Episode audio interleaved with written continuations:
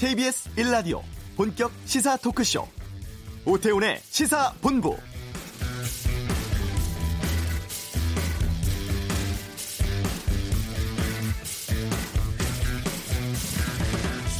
안녕하십니까. 오태훈 아나운서의 휴가로 이번 한 주 대신해서 진행을 맡은 아나운서 박노원입니다. KBS 일라디오 시사본부 오늘의 주요 내용 소개해드리겠습니다. 라오스 댐 붕괴 사고로 이재민이 만 명이나 발생하고 사망자도 속출하고 있습니다.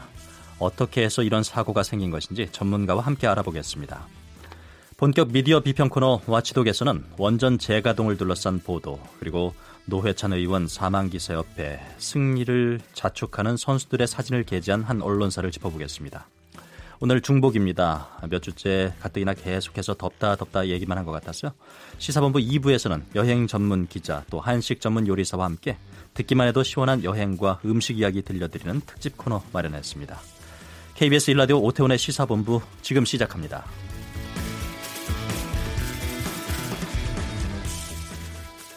지금 이 시각 가장 핫하고 중요한 뉴스 정리해드리는 김기화 기자의 방금 뉴스 KBS 보도국 김기화 기자와 함께합니다. 안녕하세요. 안녕하세요. 북미 간 유해 송환이 오늘부터 시작됐습니다. 네. 조금 전 오산 기지에 도착했다고 하네요. 그렇습니다. 이 미 수송기 C-17기라는 비행기인데요. 수송기가 어, 북한에 오늘 새벽에 갔다가 한 4시간 정도 머물고 돌아왔습니다. 오전 11시 정도에 오산 미 곤궁 기지에 도착을 했습니다. 예. 한 55구 정도의 미군 유해를 싣고 돌아왔는데요. 이후에 간단한 인도 행사가 있을 것으로 보입니다. 예. 북에서 4시간을 머물렀던 거네요. 그러니까. 그렇습니다. 이 그동안 이제 유해 송환 이 작업을 하면서 제일 신경을 많이 쓴 게 유해 확인이거든요. 네. 이게 사람 그 유해인지 아니면 동물인지 모르니까. 그래서 북이 좀 기술이 부족하기 때문에 그동안 좀 정확성이 떨어진 바가 있습니다. 그 4시간 동안 아마 이제 미국 측의 전문가들이 한번 검토를 한 것 같습니다. 네. 정확하게는 그럼 몇 구 정도가 이렇게 돌아온 이게 거죠? 일단 쉬운 다섯 구 분량이라고 하는 게 제일 좀 적절한 표현일 것 같아요. 왜냐하면 서로 섞이는 경우도 많이 있기 때문에요. 예. 그래서 이제 여러 명이 유해일 수도 있고 또 아닐 수도 있는데요. 앞으로 이제 오산에서 다시 한번 정밀 분석 작업을 벌인다고 합니다. 아, 예. 그리고 이번에 어, 이걸 다시 이제 하와이에 가져와서 또 정밀 작업을 할 텐데 이번에 송환이 된 유해는요 주로 이제 평안북도 운산 그리고 함경남도의 장진호 인근 지역에서 어, 발굴됐을 가능성이 높습니다. 그렇습니다. 그래서 이제 네. 하와이 가서요 현지 가족들과 DNA 맞춤 작업까지 한다고 합니다. 그게 끝나면은 아마 미국 본토로 가서 영면에 들게 됩니다. 네. 지난번에도 살짝 언급했었는데 이 유해 발굴 송환과 관련해서 이제 현금이 북으로 들어가잖아요. 네. 네. 그러면 이제 대북 제재를 어기는 것이 아닌가 하는 그런 비판도 있었는데요. 맞습니다. 어, 미국의 자유아시아 방송이 어, 미국이 그동안 유해 발굴 또 송환 관련해서 2,200만 달러를 썼다 이런 보도를 했습니다. 이 신원이 확인된 유해를 기준으로 하면 한 구당 5천만 원이 넘는 비용인데요. 네. 송환을 앞두고 CNN 등이 이제 이게 막 비용 지출 문제가 비용 지불 문제가 좀 문제가 되고 있다 이런 보도도 나왔죠. 예. 그래서 이 미국 정부는 이거, 이거에 대한 공식 입장을 밝혔는데요. 이번에 어, 든, 들어간 비용은 이 정산 개념으로만 할 수 있다. 그러니까 쉽게 말해서 보상을 더 준 게 아니라 거기에 들어간 돈을 정산해 준 정도다라고 밝혔습니다. 어, 한편 2016년에 미 의회를 통과한 대북 독자 제법에 따르면요. 북한에 있는 전쟁 포로, 실종자와 관련된 활동에 대해서는 제재를 면제한다고 규정되어 있기 때문에 뭐 큰 문제가 안 될 수도 있습니다. 예, 이렇게 해서 미군의 유해가 돌아왔는데 네. 앞으로의 북미 관계에 좋은 징조가 될까요?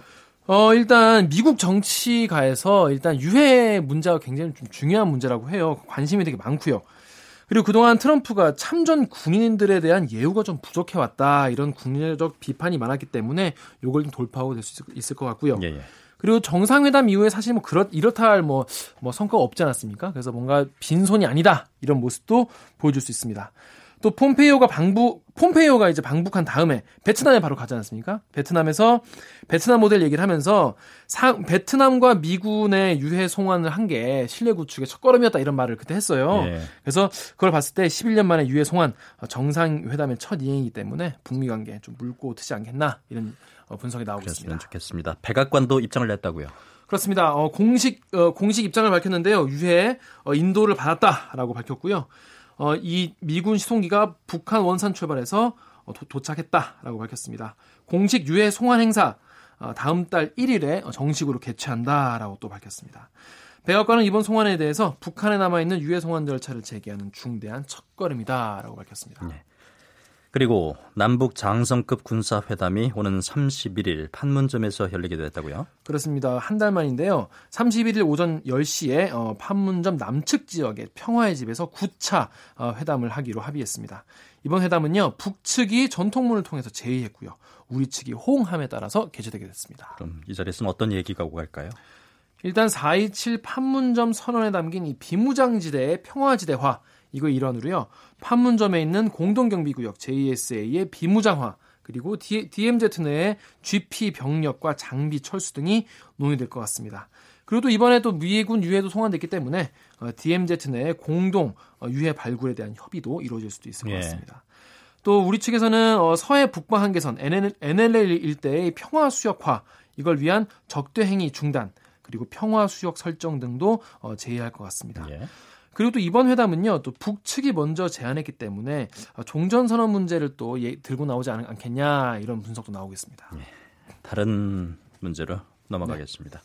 고 노회찬 의원의 연결식이 오늘 오전 국회에서 치러졌어요. 네, 그렇습니다. 연결식은 국회 본청 계단 앞에서 오전 10시부터 시작됐는데요. 어제부터 이 정의당장에서 국회장으로 격상이 돼가지고 문희상 국회의장이 공동 장례위원장, 국회의원 299명 전원이 장례위원을 맡아서 연결식을 진행했습니다. 아, 문희상 의장의 연결사에 이어서 정의당 이정미 대표, 심상정 의원, 금속노동자 이호규 씨가 조사를 낭독했습니다. 음, 장례 기간에 추모 행렬이 끊이질 않았어요. 네, 그렇습니다. 정의당이 오전 오늘 오전 8시를 기준으로요. 모두 3만 8천여 명의 조문객이 빈소를 다녀갔다고 밝혔습니다.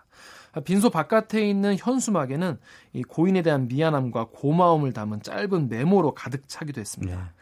연결식이 끝나면요 정의당 이정미 대표와 심상정 의원 등이 영정과 함께 고인이 사용했던 의원회관 사무실과 당사를 방문하고요 고인의 유해는 마석 모란공원에 안장됩니다. 네. 국방부 특별수사단의 기무사 수사 소식도 있네요. 그렇습니다. 아, 기무사의 계엄령 문건 작성 그리고 이 세월호 유가족 사찰 의혹을 수사 중이죠. 아, 국방부 특별수사단이 오늘 오전부터 과천 국군 기무사령부와 예하 부대를 또 압수수색하고 있습니다. 압수수색 벌써 3일째 3일째인데요. 예. 이 특별수단 관계자는 사찰 의혹과 관련해서 전산 자료의 양이 워낙 많아서 압수수색을 또 하게 됐다고 밝혔는데요. 계엄령 검토 문건 작성 관련해서 어제 오후 소환됐죠. 어, 소강원 기무사 참모장은요. 12시간 동안 조사받고 오늘 새벽에 귀가했습니다. 아, 소 참모장은 조현천 당시 기무사령관으로부터 구체적인 지시를 받아서 한 것이고 이는 한민구 당시 국방부 장관의 지시에 따른 것이라고 진술한 것으로 전해졌습니다. 기무사 수사 소식은 당분간 계속 들어올 것 같습니다. 맞습니다. 방금 뉴스 KBS 보도 김기화 기자와 함께했습니다. 잘 들었습니다. 고맙습니다. 이어서 이 시각 교통 상황 KBS 교통정보센터 연결해서 알아보겠습니다. 박수영 리포터. 네, 본격적인 휴가철이라 점심시간에도 교통량이 많습니다. 강원권으로 이동하기도 평소보다 어려운데요. 영동고속도로 서창에서 월곡 분기점, 그리고 군포에서 부곡까지 밀리고 있습니다. 광주 원주간 고속도로는 초월에서 초월 터널을 지나기가 힘들고요. 서울 양양간 고속도로 양양 쪽으로 설악 일대 2km 구간 정체가 되고 있습니다. 중부 내륙간 고속도로 양평 쪽으로 선산에서 낙동 사이 정체가 매우 심한데요. 2차로를 막고 작업을 하고 있어서 이 구간 지나는데 30분 넘게 걸립니다. 평택 제천간 고속도로 제천 쪽으로는 청북에서 평택 사이 작업 때문에 밀리고 있고요. 경부고속도로 서울 쪽으로 경산 부근에서 사고가 발생했는데요. 갓길로 옮겨서 이 처리 작업을 하고 있습니다. 주의해서 지나셔야겠고 이후로 달래내 고개에서 서초까지 쭉 정체가 이어지고 있습니다. 그 밖에 올림픽대로 잠실 쪽으로 가양 부근 4차로에는 고장난 차가 서 있어서 일대 지나기가 어렵습니다. KBS 교통정보센터였습니다.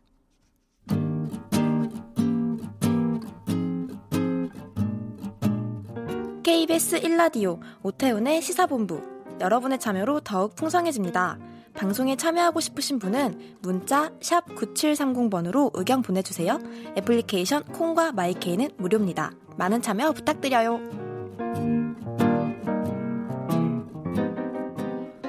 라오스 아타파주에서 한국의 건설사가 짓던 댐이 붕괴되면서 피해가 점점 커지고 있습니다. 당국의 발표에 따르면 현재까지 이번 사고로 27명 사망, 131명 실종, 그리고 이재민만 만 명에 달하는 상황인데요. 어떻게 해서 이런 일이 발생했는지 전문가 연결해서 알아보겠습니다. 가톨릭 관동대 토목공학과 박창근 교수 전화 연결돼 있습니다. 교수님 안녕하세요. 네, 안녕하십니까. 예, 뭐댐 붕괴냐 유실이냐 뭐 오가고 있는 것 같은데 일단은 사고 발생 전에 며칠 전에 폭우 때문에 이미 11cm 정도가 내려앉았던 것으로 밝혀졌는데 이것은 이미 네. 확인이 된, 된 건가요? 그러면?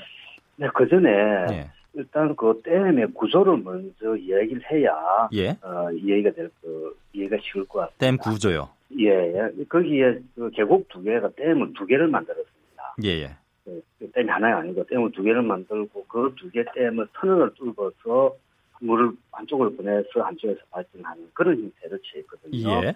우리가 댐을 쌓게 되면은 그 댐, 그, 산 능성이 있지 않습니까? 산 꼭대기. 예, 예. 쭉 가다 보면 댐 높이보다 낮은 데가 있겠죠. 예. 거기에다가 이제 보조댐을 이제 쌓았거든요. 예. 그 전문용어로 새들댐이라고 그러는데 그런 댐을 이게 다섯 개를 쌓았었어요. 예. 그러니까 본댐이 두 개고 보조댐이 다섯 개인데 보조댐은 그와 같이 물이 어, 기존에는 물질이 아니었죠. 댐을 높이 올리 물 채우니까 이제 넘어가는데 예. 그래서 이제 하나가 어, 그 문제가 생겼는데 예. 그래서 보도에 보면 4일 전에 11cm 정도 내려갔다.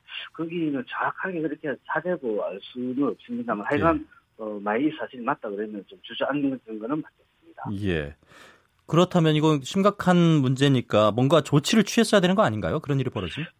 네, 그렇죠. 어, 이것은, 저기, 왜 이게 댐이, 보조댐이 주저앉았느냐, 예. 라는 거에 대해서, 어, 사전 조사를 했을 거예요. 그리고 만약에 그게 문제점이 있다 그러면은, 어, 어떤 대책을 마련하고, 어, 댐 운영을 했어야 된다고 봅니다. 일단 뭐 주민들 대피 대책도 있겠지만 댐과 관련해서는 물을 방류하면 되는 거 아닌가요? 거기가 댐이 방류 시스템이 조금 애매하더라고요. 보통 우리가 예. 우리나라도 소행강 댐 보면은 큰 비가 오면은 수문을 열지 않습니까? 예, 예. 태풍이 올라오면 사전 방류가 그러는. 예. 그래서 댐의 수위를 낮췄다가 태, 어, 큰 홍수가 오면은 그것을 댐에 담는 형태로 예, 예. 우리가 댐을 운영하는데 이 댐은 수문이 없는 것 같더라고요. 다시 얘기해서 수위 조절을 못 한다는 겁니다. 어, 그래서 물론 뭐 설계 과정에서는 큰 비가 오더라도 어, 충분히 될 수 있게끔 되어 있습니다만은 어, 왜 여기에 홍수 조절을 위해서 수위를 낮추는 어떤 수문이라든지 이런 것들이 안 되어 있는가 그래서 조금 의문이 갑니다. 예. 저도 처음 들어보네요. 수무 수위를 조절할 수 있는 기능이 없는 댐은 처음 들어보는 것 같습니다. 네, 발전 전용 댐에서는 종종 그러한 게 있습니다만은 그렇군요. 그래도 발전 전용 댐도 어, 수위를 조절하기 위한 수문을 달고 있거든요. 예, 예. 그래서 좀, 어, 좀 의아하게 저도 보고 있습니다. 어, 어쨌든 뭐 붕괴든 유실이든 이번에 사고가 난 게 보조댐인데 보조댐도 네. 한번 이렇게 물이 쏟아지기 시작하면 위력이 엄청난가 봐요. 그렇습니다. 물은 우리가 1, 입방메다, 1m, 1m, 1m 되는 크기 부피의 그, 그게 물무게가 예. 1톤에 해당됩니다. 1세제곱미터가 1톤요. 그렇습니다. 예. 엄청 무겁죠. 예, 예. 어, 이런 것이, 물론, 물론 이제 높은 데서 낮은 데로 가는데 이것이 치게 되면은 어지간한 것은 다 쓸고 가버립니다. 그래서 아. 큰 홍수가 나는데 현장에 가보면은 물이 한 번 쓸고 가는 데는 거의 흔적이 없습니다. 예. 그만큼 물은 홍수가 났을 때는 엄청난 위력을 가지고 있습니다. 그러니까 1세제곱미터가 1톤의 무게라니까 어느 정도 위력인지 알만하네요. 네. 예. 주댐, 본댐 두 개, 보조댐 다섯 개. 그럼 공사 규모는 뭐 이 정도면 어느 정도가 된 겁니까? 큰 겁니까? 아, 엄청나게 큰 겁니다. 네, 이 정도 되면은 댐이 두 개였고 보조댐이 이제 다섯 개 있는데 이번에 유실된 보조댐이 높이가 한 11m 정도가 되고 예. 길이가 한 7, 800m 되는 걸로 파악되고 있거든요. 예. 그러니까 상당히 이 부분도 큰데 과연 그것이 그 부분에 대해서 설계가 어떻게 됐는지 그리고 주저앉았다고 그랬잖아요. 예, 예. 최대 10곳이 주저앉았다 얘기를 하는데 그리고 또 1m 이상 주저앉았다는 얘기가 나오는데 예. 어, 그런 것들이 과연 어, 그대로 되어 있는 건지 이것은 이제 직면 조사를 해볼 필요가 있습니다. 이러 이 정도로 그냥 물폭탄이 쏟아졌다면 붕괴된 게 맞는 거 아닙니까? 뭐 붕괴나 유실이나 그게 그겁니다. 어, 붕괴라는 것은 그냥 주저앉는 거잖아요. 예. 유실은 물에 쓸려 내려가는 거거든요. 예, 예. 같은 말인데 어감상 예. 뭐 누가 유리하니 누가 불리하니 뭐 이런 어떤 것 때문에 하는 것 같은데 음. 뭐 붕괴나 유실이나 뭐 같이 쓰는 용어로 보면 되겠습니다. 예. 보조댐이 다섯 개인데 그 중에 하나만 이렇게 범람했다는 것이 말이 되는 건가요? 글쎄 그게 보조댐이 다섯 개 있는 것 때문에 보조댐의 해발 고도는 같을 거라고요. 예. 그러면은 다섯 개 보조댐이 다 범람했는가? 예. 아, 이거는 현장에 가서 정밀 조사를 해봐야 되는데 그러면 우리 그 올라가 수익 올라가면은 다섯 개다 범람했느냐? 예. 그래서 이 부분에 대해서 이제, 파이핑 현상이 이런 어떤 논리들이 나오는데 이 무슨 내인관이 파이핑이 뭐죠? 파... 그러니까 파이핑이 우리가 둑이 있으면은 예. 물길이 조그맣게 생기잖아요. 예. 그러면은 이 물길이 점점 더 커져가지고 나중에는 뚝이 무너지는 예, 예. 거거든요. 우리 네덜란드 동화에 보면 그런 게 있잖아요. 손가락으로 댐에 구멍을 막아가지고 예. 뭐, 예. 그 결국은 밤에 죽었다고. 예. 그그 파이핑을 막은 게 뭐- 되는 겁니까? 그럼 그 손이? 그렇습니다. 그게 파이핑을 아, 예. 막은 겁니다. 예. 예, 그리고 와 같이 그 파이팅 현상은 그 뚝이 있으면 물길이 생기면서 이 물길이 점점점 커지게 됩니다. 예. 그래서 그 제방이 댐이 주저앉는 유실되는 그런 어, 사고가 발생할 수가 있습니다. 지금 이 사고가 난 댐이 완공된 게 아니고 시공 중인 거였나요? 어, 그 완공 일부 직전이었죠. 거의 그럼 네, 어, 완공됐다고 완공은 예, 다 됐다고 보면 감수하는 과정이었던 것 같아요. 예. 뭐 조사가 이제 더 이루어져야 되겠지만 네. 집중호우로 인한 침수 가능성인지 아니면 공사 자체의 부실 가능성인지 뭐좀 네, 조심스럽긴 하지만 네. 어떻게 봐야 될까요? 어, 둘다 어, 개연성은 있습니다. 어, 한 5일 동안에 엄청난 비가 쏟아졌다고 얘기를 하고 있거든요. 아직까지 정확한 데이터는 제가 확보를 못 해가지고 뭡니다만은 하여간 엄청난 비가 온 것은 사실인 것 같아요. 예. 그리고 이 어, 보조댐이지만은 무너진 것도 사실이거든요. 예. 그래서 이 둘과의 관계를 우리가 어떻게 설정을 하고 어떻게 대응해 어떻게 우리가 판단해야 될지가 앞으로 남은 과제라고 봅니다. 그렇습니다. 그런데 또 뭐 일각에서는 이 지역이 댐이 무분별할 정도로 많이 건설돼서 환경 파괴로 이어진다는 보도가 있는데 이 메콩강 지역이 좀 뭐 그런 게 문제가 많은 모양이에요. 네, 그렇습니다. 그쪽에서 많은 댐이 만들어져서 뭐 태국이라든지 이런데 전기를 많이 팔거든요. 예, 예. 그래서 어, 특수법인 회사들을 만들어 가지고 댐을 만들어서 거기서 나오는 전기의 일부를 이제 라오스 정부에서 주고 뭐 그런 어떤 사업들을 상당히 많이 하고 있는 이번에 사고가 난 댐도 전기를 팔기 위한 목적으로 예, 지었다는 얘기죠. 태국으로 태국으로 팔게 됩니다. 예. 그 메콩강 지역에 따- 댐이 엄청나게 많은 모양이에요. 어, 우리나라보다는 적습니다. 우리나라가 예. 댐 밀도는 전 세계 1위입니다. 그렇습니까? 예. 그렇다면 댐 건설 기술도 상당할 것 같은데요? 상당합니다. 거의 전 세계적 수준이라고 볼 수 있는데 예. 그래서 저도 지금 이것을 어떻게 지금 봐야 될지 자료들을 계속 수집하고 있는데 예. 아, 아까 말씀드렸다시피 비집중호우의 영향도 분명히 좀 있었다고 봅니다. 예. 뭐 그렇다고 해서 집중호우만으로 하게 되면 이제 천재가 되지 않겠습니까? 예. 예. 과연 천재만 있는 것이냐 그 속에서 혹시 이제 그, 그 있지 않을까 어, 거기에 대해서 어, 앞으로 어, 앞으로 논란이 상당히 많으리라고 봅니다. 예. 라오스가 댐을 지어서 수력 발전으로 거기서 만든 전기를 수출하는 게 주요 산업이라고 이렇게 전해졌는데 네. 그 댐마다 목적에 따라서 이 그 구조도 좀 다른가요? 어, 일단 수력댐 같은 경우에는 목적이 전기를 생산하는 거거든요. 예. 그런데 그렇다 보니까 용수 확보라든지 홍수 예방에 대해서는 거의 없습니다. 우리나라에도 보면은 어, 북한강에 어, 청평댐, 춘천댐, 어암댐 이런 것들이 전부 홍수 조절용 댐. 그러니까 저수용 댐인가요? 우리나라는? 어, 홍, 아, 홍수. 조절. 저기, 아니요. 수력 발전용 댐입니다. 우리나라에 있는 게. 우리나라에도 예, 예. 수력 우리나라에. 발전용 댐입니다. 예, 예, 예. 근데 어, 보통 우리가 다목적 댐 하면은 홍수 예방, 물 확보, 전력 예. 생산 이게 다 목적이지 않습니까? 예, 예. 어, 그런데 어, 이게 어, 운영 상에서는 수력댐은 어떤지 간에 물을 많이 모아가지고 전기를 많이 생산해야 되는 예. 거고 다목적 댐은 홍수 예방하기 위해서는 자신의 물을 마- 그 수위를 낮춰야 되잖아요. 아, 예. 이와 같이 그댐 운영 자체가 어, 좀 다를 수가 있습니다. 운영 자체가 다를 수가 있는 거군요. 예. 그 우리나라 댐 밀도가 높다 보니까 어, 해외에서도 댐을 건설한 경험이 많은지 모르겠어요. 네, 우리나라 상당히 많습니다. 성공적으로 댐을 건설해가지고 온 사례들도 많습니다.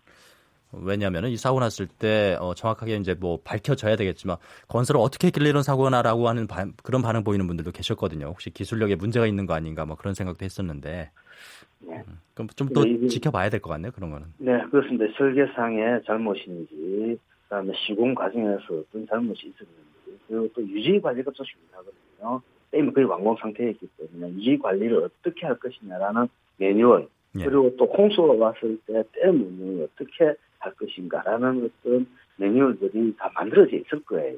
예, 예. 그러니까 그런 것들을 복합적으로 판단을 해서 이것이 어, 댐으로서는 어쩔 수 없는 많은 비의 강우에 의해서 무너졌던가 예. 아니면은 어, 부실설계 그다음에 시공을 잘못해서 무너졌는가에 대해서는 앞으로 관련 전문가들이 머리를 맞대고 합리적인 어떤 결론을 도출해서 그것을 그것을 바탕으로 해서 어, 댐 기술을 한 단계 더 높이는 것도 필요하다고 보고 이게 전 세계적인 이제 문제가 돼가지고 예.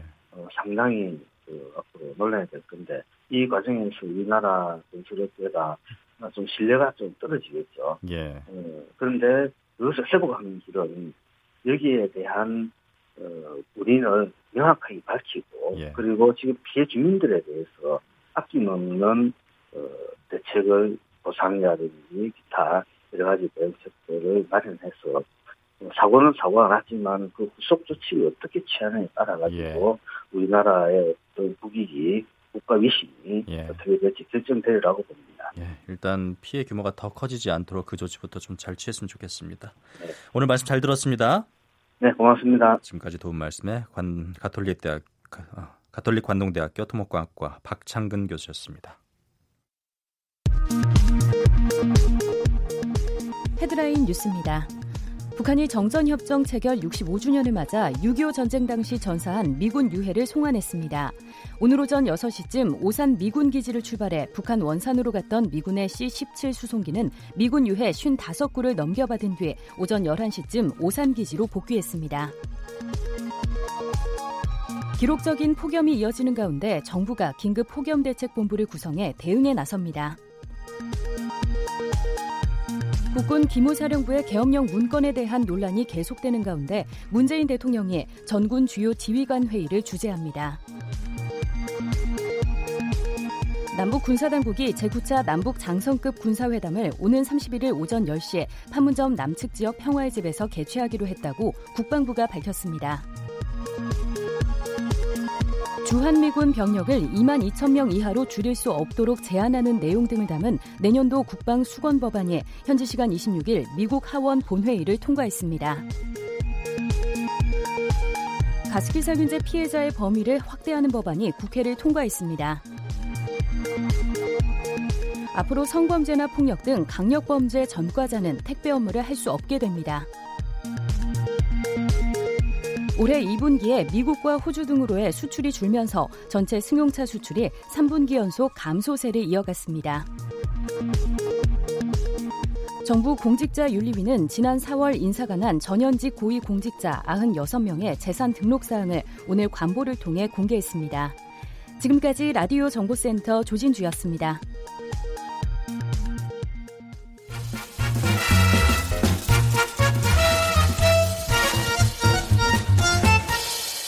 오태훈의 시사 본부. 매주 금요일 한 주간의 정치 소식 정리해보는 이승원의 정가 이슈. 오늘도 시사평론가 이승원 씨와 함께합니다. 안녕하세요. 네, 안녕하세요.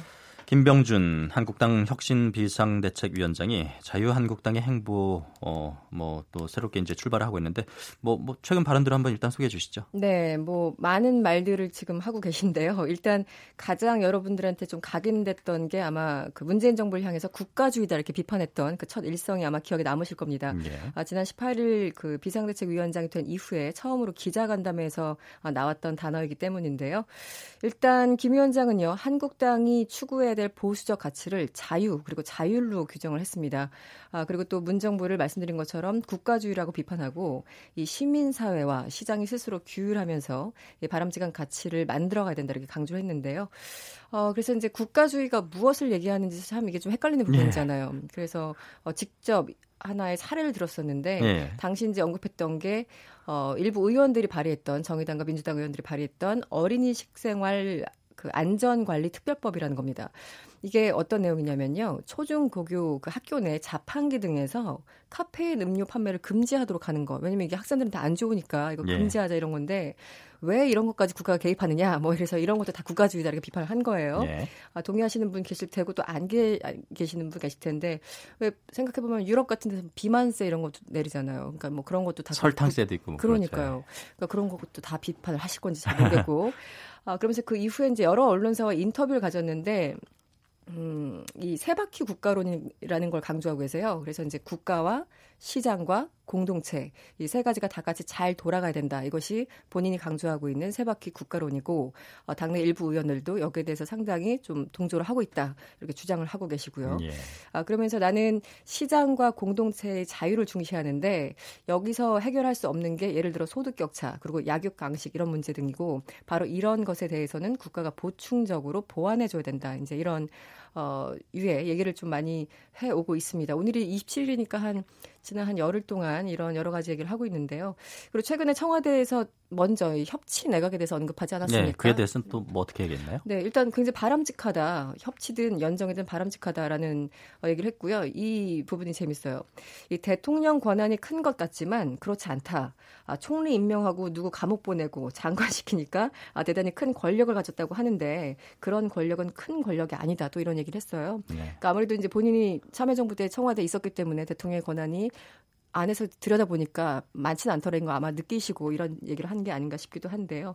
다양한 얘기를 지금 하고 계셔서 어, 그 조금 시간이 걸리겠지만 일단 초반까지는 이런 좀 분위기랄까요? 여기까지 좀 전해, 전해드릴 수 있을 것 같습니다. 예. 네. 그런데 비대위원장이라기보다는 당 대표의 행보처럼 보인다는 당내 지적이 있었어요? 당내 지적도 있고 당외 지적도 있었습니다. 아, 예. 네. 일단 홍준표 전 대표와 그 결별하는 게 일단 뭐 김병준 비대위원장 입장에서 뭐 당연한 것일 테고 예. 사실 홍준표 대표하면 색깔론, 뭐 막말 뭐 이런 거 아니겠습니까? 그래서 거기와는 이제 좀 경계를 하면서 어, 본인의 목소리, 본인의 색깔을 좀 내겠다라는 그런 모습이에요. 어, 그러면서 아까 말씀드린 것처럼 뭐 국가주의 이런 걸 얘기를 했는데 어, 일각에서는 이런 얘기를 하고 있어요. 지금 자유한국당이라는 뭐 일종의 난파선을 구하기 위해서 들어가신 분이 뭐 인적 쇄신, 개파 청산 뭐 이렇게 앞으로 당을 어떻게 운영할 것인가를 얘기하지 않고 뭐 정체성 얘기하고 뭐 문재인 정부의 각을 세우고 이러니까 아, 지금 그 포지션을 잘못 잡으신 거 아닌가 뭐 이런 얘기가 있는 것 같아요. 예. 아, 그래서 바른미래당의 하태경 의원은 이런 얘기를 했습니다. 아, 김병준 위원장은 한국당 부활대책위원장이 아니라 한국당 장례대책위원장으로 오신 분이다. 초반 흐름만 본다면 본인에게 주어진 소명이 지금 무엇인지 완전히 오판하고 있는 것 같다. 어, 굉장히 강력하게 비판을 하고 있고요. 예. 어, 그러면서 또 이런 얘기를 합니다. 장례식이 다 끝나야지 그 다음에 부활을 이야기할 수 있고 그때서는 문재인 정부 비판을 이야기해도 타이밍이 맞다. 아, 그리고 문재인 정부 비판에 앞서서 냉전과 반공 보수 비판이 먼저 나와야 된다 이렇게 꼬집기도 했습니다. 네, 이에 대해서 김병준 비대위원장 뭐라고 하나요? 일단 뭐 색깔에 맞는 당의 정체성을 먼저 세운 뒤에 그 다음에 인적 쇄신의 기준을 제시하겠다라는 게 이제 기본적인 스케줄이라는 거예요. 그래서 조금 더 얘기를 깊이 들어가 보면은 어 사실 내가 무슨 힘이 있어서 지금 의원들을 자를 수 없는 거다. 네. 총선이 네. 돼야지만 국민의 힘으로 이제 심판을 하는 거기 때문에 현직 의원들 아무리 마음에 안 들어도 못 자른다. 그러니까 아 지금 현실적이지 않은 인적 쇄신은 나중에 얘기하고 당의 정체성을 세우고 여기에 동의하는 사람들과 함께 힘을 합쳐서 가겠다. 이것이 아, 기본적으로 김병준 위원장이 갖고 있는 전략 같습니다. 예. 네. 김병준 위원장 발언과 행보에 대해서 민주당의 반응 어떻게 나오고 있습니까? 음, 발끈했어요. 일단 더불어민주당 김태년 정책위장이 총대를 맸는데요. 무슨 주의나 이념을 거론하면서 문정부에 대해서 특정한 프레임을 씌우려는 어, 이런 시도는 구태 정치다 이렇게 비판을 했고요. 네.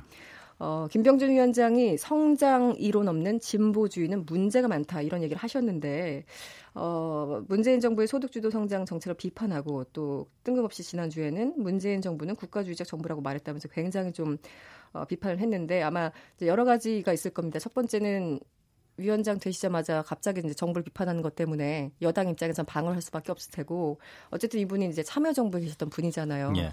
더불어민주당 입장에서는 뭐 반가울 리 없는 그 위치에 지금 가신 거기 때문에 여러 가지 좀 구원이 있는 것은 아닌가 이런 생각도 들고 뭐 이런 발언들이 지금 나오고 있습니다. 그 네. 비대위원들은 다 구성됐나요? 예, 일단 구성이 됐습니다. 예. 근데 그 중에 한 분이 뭐 당적 문제나 뭐 경력 문제 때문에 지금 뭐 문제가 있는 예. 것 같은데요. 어, 일단은 대체적으로 다 정리가 끝났고 그래서 뭐 과거 이제 기업을 운영하셨던 분, 뭐 이렇게 소위 말하는 이제 객, 그 종류별로 어, 분야별로 꼼꼼히 예. 좀 챙긴다고 하는데 어쨌든 처음부터 약간 좀 잡음이 있어서 예, 아주 깔끔한 시작은 아닌 것 같습니다. 네. 더불어민주당 소식 알아보겠습니다. 본선에 진출한 당 대표 후보 3명이 조배해졌어요. 정리가 됐어요. 음, 어제 이해찬 의원 그리고 김진표 의원, 송영길 의원 이렇게 세 명으로 압축이 됐습니다. 아, 컬오프 그러니까 예비 경선을 통과한 사람들인데요. 아, 사실 대체적으로 이 세 명의 이름이 어, 뭐 선거 전부터 거론되긴 했었어요. 가장 유력하다 이런 얘기가 있었고 어, 어제 예비 경선 투표에는 선거인당 인단 440명 중에 어, 92%가 참여했기 때문에 굉장히 높은 참여율을 보였고요. 어, 안타깝게도 김두관, 박범계, 이인영, 이종걸, 최재성 후보는 탈락했다고 합니다. 그 예상한 대로 결과가 나온 건가요? 뭐 주로 그랬었어요. 그러니까 그 이해찬 의원, 김진표 의원, 송영길 의원 워낙 뭐 쟁장하신 분들이고 그렇기 때문에 좀 유력할 것이다 이런 얘기가 있었고 지금 이제 보면 이렇습니다. 이 세 명만 본다면은 어, 문재인 대통령과 가까운 친법문 진영 두 명, 예. 그러니까 예. 이해찬, 김진표 의원을 얘기하고요. 예. 이른바 86세대 그리고 호남 출신인 이제 송영길 의원 이렇게 압축됐다고 볼 수 있는데 어, 지금 뭐 누가 더 가깝다 멀다 얘기하기는 그동안 이제 쌓아온 경력들이 많기 때문에 예. 그런 걸 얘기하기는 좀 그렇고 어, 그럼에도 불구하고 어, 김진표 후보 같은 경우는 아무래도 좀 경제 쪽에 강하기 때문에 어, 지금 약간 경제 문제로 정부가 좀 혼란에 빠져 있는 것도 사실이기 때문에 그런 정부에 좀 우위가 있다 아니다 송영길 후보가 아, 좀더 우위가 있다 여러 가지 설랑설레가 있는 게 사실입니다. 예, 본격적인 네. 이제 선거는 이제부터라고 볼 수 있는데 네. 이승원 정치평론가가 보기에는 누가 유력합니까? 이거 함부로 얘기했다가 네, 항의 들어올까봐 말은 못하겠고요.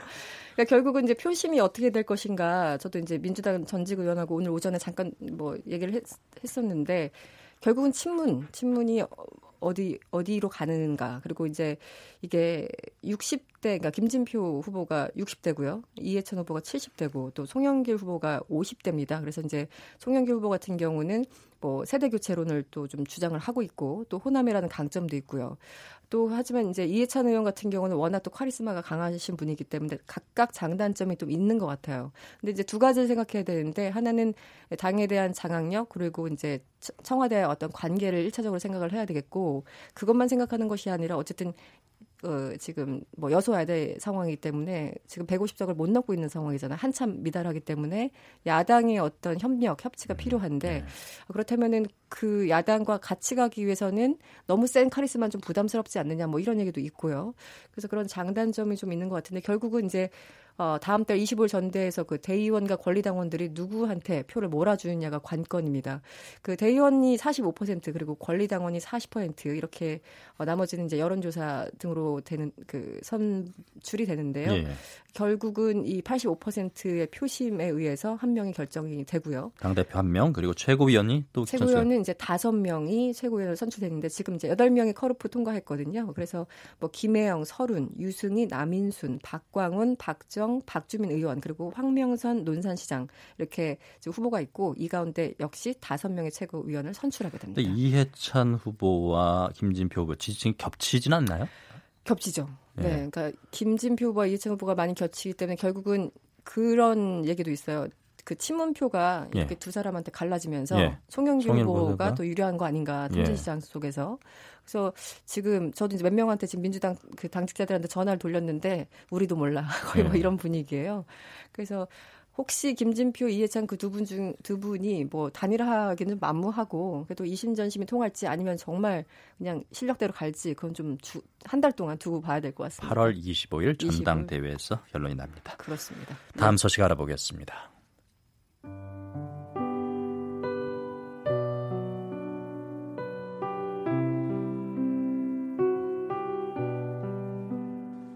겉으로는 그렇게 여유 있게 농담을 던졌지만 혼자서는 얼마나 외롭고 힘든 시간을 가졌을까 생각을 하니까 아, 참 마음이 메어집니다.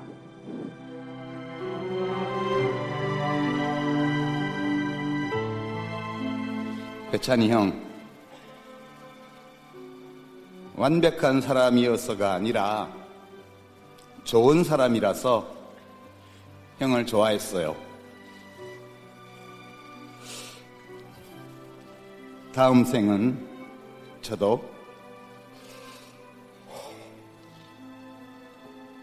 더 좋은 사람으로 태어나고 싶어요.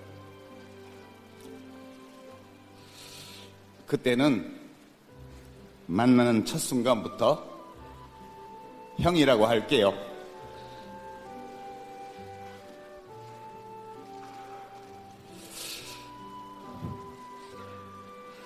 잘 가요. 배찬이 형.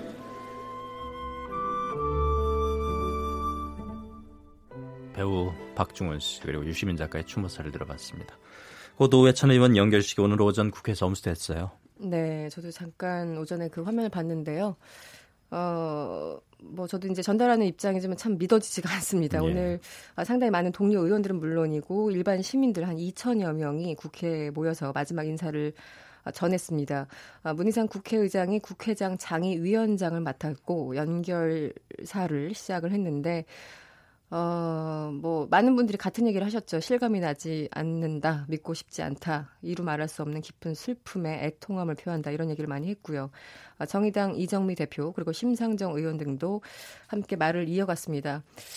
그, 참, 노회찬 의원이 우리한테 주신 게 굉장히 또 많잖아요. 물론 그렇습니다. 이제 비판적인 예. 분들도 계시겠지만, 기본적으로 소수자, 약, 자, 어, 노동자, 여성, 뭐 게이, 레즈비언 이런 분들을 위해서 정말 많은 어, 노력을 해 왔는데 어, 그래서 그런지 그 일반인들이 굉장히 많이 이제 추모를 하러 왔고요. 일반 전문객들도 엄청 일반 전문객 굉장히 네. 많았었죠. 네. 저도 사실 며칠 전에 그 세브란스 갔었어요. 장례식장에. 근데 저는 오전에 한 11시쯤 가가지고 그때는 줄이 그렇게 길지 않았었는데 오후에 오신 분들은 정말 병원 한 바퀴 돌 만큼 길게 1시간 10분 기다려서 주문했다는 사람 들어봤어요. 네, 네. 그렇습니다. 그래서 네. 굉장히 많이 있었고 그 이제 허나 뭐 뭐 그 오면은 왜 근조 화환 같은 네. 거 굉장히 많잖아요.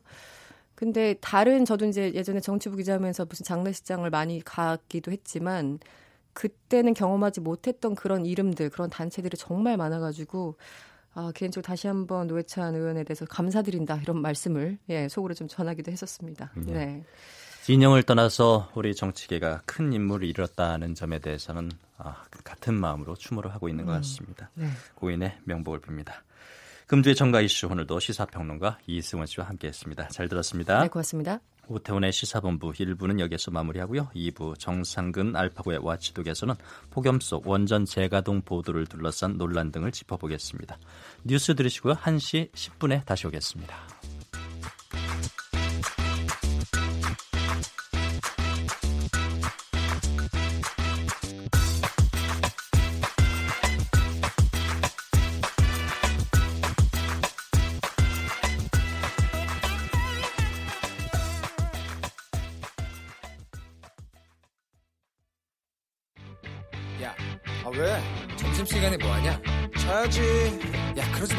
이거 한번 들어봐. 아, 뭔데? 지금 당장 라디오를 켜봐. 나른한 오후 깨울 시사 토크쇼. 모두가 즐길 수 있고 함께하는 시간. 유쾌하고도 신나는 시사 토크쇼. 오태훈의 시사본부. 한 주간의 언론 보도를 분석하고 비평하는 정상근 알파고의 watchdog. 정상근 전 미디어 오늘 기자, 자만 아메리카의 알파고 신하 씨 외신 기자 두 분과 함께합니다. 안녕하세요. 네, 안녕하십니까. 네, 정말 덥습니다. 네, 네. 이렇게 취재하는 기자들도 힘들 것 같아요. 아, 진짜 힘들죠. 네. 특히나 뭐 한여름 그리고 한겨울이 진짜 취재를 하기가 힘든데 그래도 요새는 이제 스마트폰에 녹음 기능이 있으니까 막 앞에서 누가 얘기를 하면은 그 녹음기로 그냥 녹음을 해서 나중에 wording을 푸는데 음.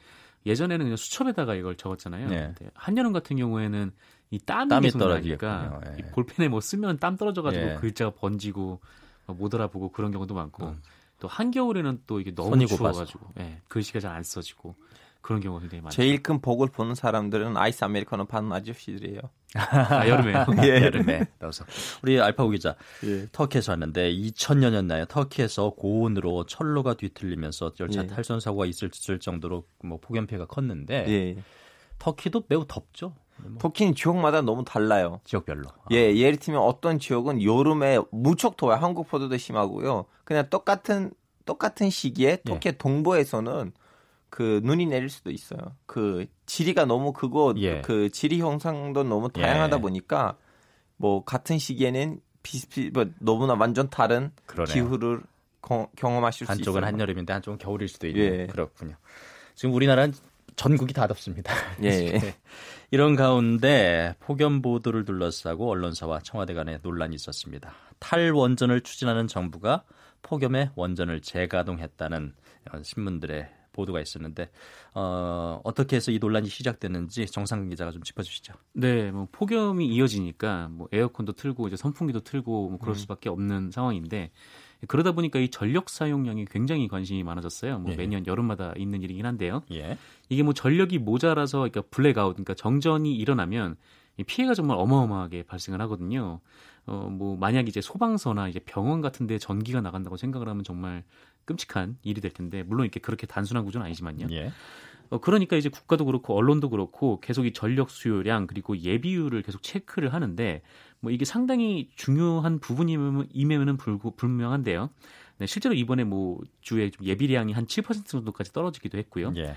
어, 그런데 이 최근에 일부 언론이 그 문재인 정부가 부족해진 전력 수요로 그 인해서 이 원전을 재가동하고 나섰다 이렇게 보도를 하면서 이게 문제가 됐습니다. 예. 대표적으로 조선일보의 23일자 일면 보도를 보면 이 제목이 이 폭염에 다급해진 정부 원전 재가동이었는데요. 이걸 보면 이 불볕더위로 연일 전기 사용량이 급증을 하자 이 정부가 원전을 추가 가동해서 지난 3월 53%까지 떨어졌던 원전 이용률을 8월에는 80%까지 끌어올릴 방침이다 이렇게 보도를 냈습니다. 뭐 중앙일보도 같은 날 비슷한 보도를 냈는데 뭐 탈원전을 내세운 정부가 결국은 원적, 원전으로 전력 수급 조절에 나섰다. 어, 정부의 탈원전 기조가 무리다 이런 비판이 나온다. 이렇게 비판을 하기도 했었습니다. 예. 근데 이 보도만 보면 정부가 정말로 수요 예측 잘못한 것 같은 그런 느낌이 들거든요. 네, 네. 이에 대해서 문재인 대통령이 국무회의에서 터무니없는 왜곡이라고 직접 반박했어요. 네, 뭐 대변인도 아니고 대통령이 직접 네. 이렇게 반박을 한 거는 좀 이례적인데 어, 이와 같은 언론 보도가 나오고 또 일부 야당에서 뭐 탈원전 정책 실패를 인정하라 뭐 이렇게 비판이 나오자 이 문재인 대통령이 직접 반박을 한 것 같습니다. 이 24일 국무회의에서 있었던 일인데 어, 폭염으로 인해서 전력 수요가 급증하고 있어서 뭐 이에 따른 우려와 함께 이 원전 가동 사항을 터무니없이 왜곡하는 주장도 있다 이렇게 네, 언론에 대놓고 비판을 한 네. 건데요.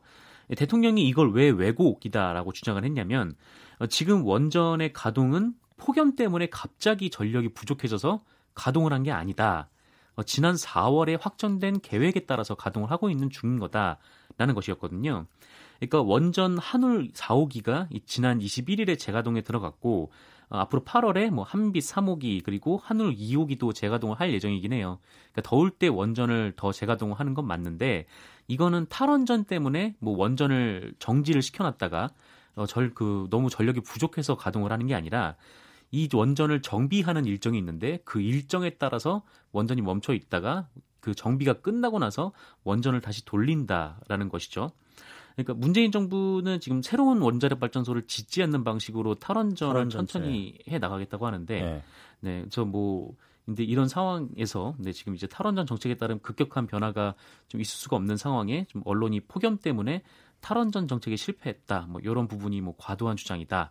이렇게 보고 있는 것 같습니다. 알파고 기자는 이 논란 어떻게 보세요? 어, 그 어, 대통령이 직접 반박하는 것을 예. 터키에서는 대통령이 직접 어떤 기사를 반박한다면 무조건 다음 날에는 그 신문사에서 대통령이 찬양하는 무슨 좋은 사설이나 글 아니면 표지에서 뭔가 나와요. 무조건 수습이 잘 돼요. 어허. 일단 그러니까 대통령이 비판하면은 예. 그 다음 날 뭔가 예. 바로 다른 조치가 예. 나온다는 건가요? 예, 그 수습이 잘 돼요. 어허, 그렇군요. 아니 그 외에 또 이 보도 어, 조선일보, 중앙일보는 어, 계획을 잘못 세운 정부 책임이다. 네. 아, 라고 보도를 한 거고 정부에서는 그게 아니다. 계획대로 이렇게 한 것이다라고 이렇게 하는데 네. 어떻게 생각하십니까? 어느 쪽에 책임이 더 있다고 보세요? 아니 솔직히 말하자면 네. 외신이 네. 한국에서 이런 원전 원자력이랑 관련된 기사들에서 딱 보는 거는 기술 한국이 이 원자력에 아. 있는 기술이 얼마나 뛰어났냐. 예. 두 번째 그 원자 원자력에 대해서 국민의 인식이거든요. 예. 왜냐하면 그 원자력 발전소를 만드는 나라가 얼마 안 되거든요. 근데 이 시장이 전 세계에서 너무 큰 시장이에요. 특히 최근에 와서 중동 나라들도 이제 만들라고 하는데 예. 그래서 이거 너무 큰 시장이다 보니까 이 시장에서 띄울 수 있는 나라들의 원자력 기술 그리고 국민의 인식을 음. 네. 보고 그거에만 쓰는 거지 뭐 그 뭐 재가동 됐다 안 예. 됐다 그러니까 큰 관심이 없어요. 외신 기자 입장에서 보는 관점이 다른 거군요, 완전 히. 네. 예. 정상근 기자 그걸 어떻게 봐야 될까요, 이거는 그러면? 어, 팩트 체크를 제대로 하지는 언론 책임입니까? 아니면 그 계획을 사전에 충분히 설명하지 아- 못한 네. 뭐 청와대 책임입니까? 사실 이 논란에 하나가 더 껴 있는데 이 한수원에 좀 문제가 좀 껴 있었어요. 한수원요. 네, 네. 이게 언론이 대체 그럼 뭘 보고 이 탈원전 얘기를 하나 했더니 이 한국 수력 원자력이 좀 오해할 만한 자료를 내긴 했더라고요 보도 자료를. 그러니까 21일 날 냈던 자료인데 이 전력 피크 기간에 원전을 재가동할 수 있도록 노력하겠다 이런 문구가 있어요. 예. 그러니까 폭염 때문에 전력 수요가 급증하는 만큼 이 멈춰 있는 원전 뭐 다섯 기를 뭐 신속히 투입하겠다 이렇게 읽힐 수 있는 그런 뉘앙스의 문장이 있었거든요. 그래서 이거를 보는 언론 입장에서는 아 이게 폭염 때문에 멈춰 있던 원전이 재가동되는구나 뭐 이렇게 생각을 할 수도 있겠죠. 예. 이렇게 보면은 좀 언론이 억울할 만도 한데 근데 또 어떻게 보면 이 사실 정부가 내는 보도 자료를 그대로 가져다가 쓰는 것이 또 언론의 역할은 아닌 거잖아요. 그래서 여기서 또 팩트 체크도 필요하고 또 맥락을 파악하는 노력이 있어야 되는데 좀 그 부분에서는 언론이 좀 소홀했던 게 사실인 것 같습니다. 예. 그런데 이게 마무리되지 않고 오히려 청와대가 탈원전 오기를 부리고 있다는 논란이 더 이어졌잖아요. 네, 뭐 좀 오해가 있었던 것 같지만 어쨌든 조선일보는 문재인 대통령의 왜곡 얘기에 좀 화가 났던 모양이더라고요. 25일 조선일보 8면을 보면 이게 관련 기사가 크게 실렸는데 이 내용을 보면 아니 한수원이랑 대통령의 말이 다르다라는 말이 역시나 들어가 있었습니다. 어, 그러면서 아니 한수원이 원전 정비 전력 그 원전 정비를 그 전력 수요 피크 이후로 미룬다고 하지 않았냐. 예. 그게 폭염에 맞춰서 원전을 가동하는 거랑 뭐가 다르냐. 뭐 이런 주장이었는데 어, 그리고 이 문재인 정부가 출범한 이후에 원전의 가동이 줄어든 것도 사실이다. 뭐 이런 주장을 덧붙이기도 했습니다. 이 부분은 뭐 중앙일보나 동아일보, 뭐 매일경제도 비슷한 주장을 했었는데 근데 사실 뭐 아직까지는 뭐 전력 수급에 무리가 없는 상황이긴 했고 뭐 올 여름에 예비율이 좀 10% 밑으로 좀 떨어지기는 했는데 지금 계속 뭐 원전을 돌리고 있는 상황이잖아요. 그래서 뭐 위험 수준까지는 겪지 않고 지금 지나가고 있는 또 그런 상황이고요. 그래서 과거에 전력이 많이 남았을 때 왜 원전을 돌리지 않았냐? 왜 지금에 와서 원전을 돌리냐? 뭐 이런 부분은 큰 의미가 있는 주장은 아닌 것 같다라는 좀 생각은 좀 들었습니다. 네. 알파오 기자, 앞서서 이제 원자력 발전 이 문제를 바라보는 외신 기자로서의 초점을 이제 들어봤는데, 예. 어, 우리나라에서 어떤 신문들, 어떤 언론들이 정부와 대립각 세우고 있는지는 알고 계시죠? 예, 예. 이거는 지금 이런 원자력 뭐 뭐라고 해야 되나? 원래는 진보 계열이니까 달 원전을 해야 되는데 왜 안 하냐? 그래서 한국에서 이렇게 그 진보 보수의 대리전을 벌이게 예. 된 주제들 몇 가지 있는데 그 중에 이제 막판에 나온 주가 된 주제는 달 원전이 음. 그렇죠. 냐 아니면 재가동이냐인데 저는 그냥 재밌게 보고 있어요. 예. 다 이미 그 파악을 하고 있는 입장에서 네. 이렇게 보고 있는 것 같습니다. 아, 그 뭐라 그럴까요? 원전 없이 여름철 전력 수요에 대비할 수 없다는 것이 엄연한 사실이다는 것이 조선일보의 주장인 거죠, 그러니까. 예, 그렇습니다. 근데 또 이렇지 않다고 얘기를 하게 돼요. 네, 그 사실 뭐 우리나라에서 이 전력 발전에서 원자력이 차지하는 비율이 좀 상당히 높은 거는 사실인 것 사실이죠, 같아요. 예. 뭐 2017년 자료 기준으로 30%가 넘는다고 하는데 뭐 지금 이제 예비 전력률이 10% 이하로 떨어져 있는 상태니까 이 분명한 거는 이대로 계속 전력을 소비하면 뭐 원전 없이 좀 여름을 나긴 좀 어려운 거는 사실인 것 같습니다. 뭐 그렇다고 해서 이 무더운 여름날 뭐 국민들에게 뭐 에어컨 꺼라, 뭐 선풍기 꺼라 이렇게 얘기를 할 수도 없는 거고. 근데 다만 좀 전력 소비를 좀 줄일 필요가 있는 것 같아요. 근데 그게 이제 가정용이 아니라 좀 산업용에서 이제 특히나 좀 전력 소비가 많이 이루어지기 때문에 사실 가장 더울 때가 이제 7말 8초라고 해서 7월 말 8월 초 이때인데 이때 오히려 전력 그 수요가 급감을 하는 모습을 보이거든요.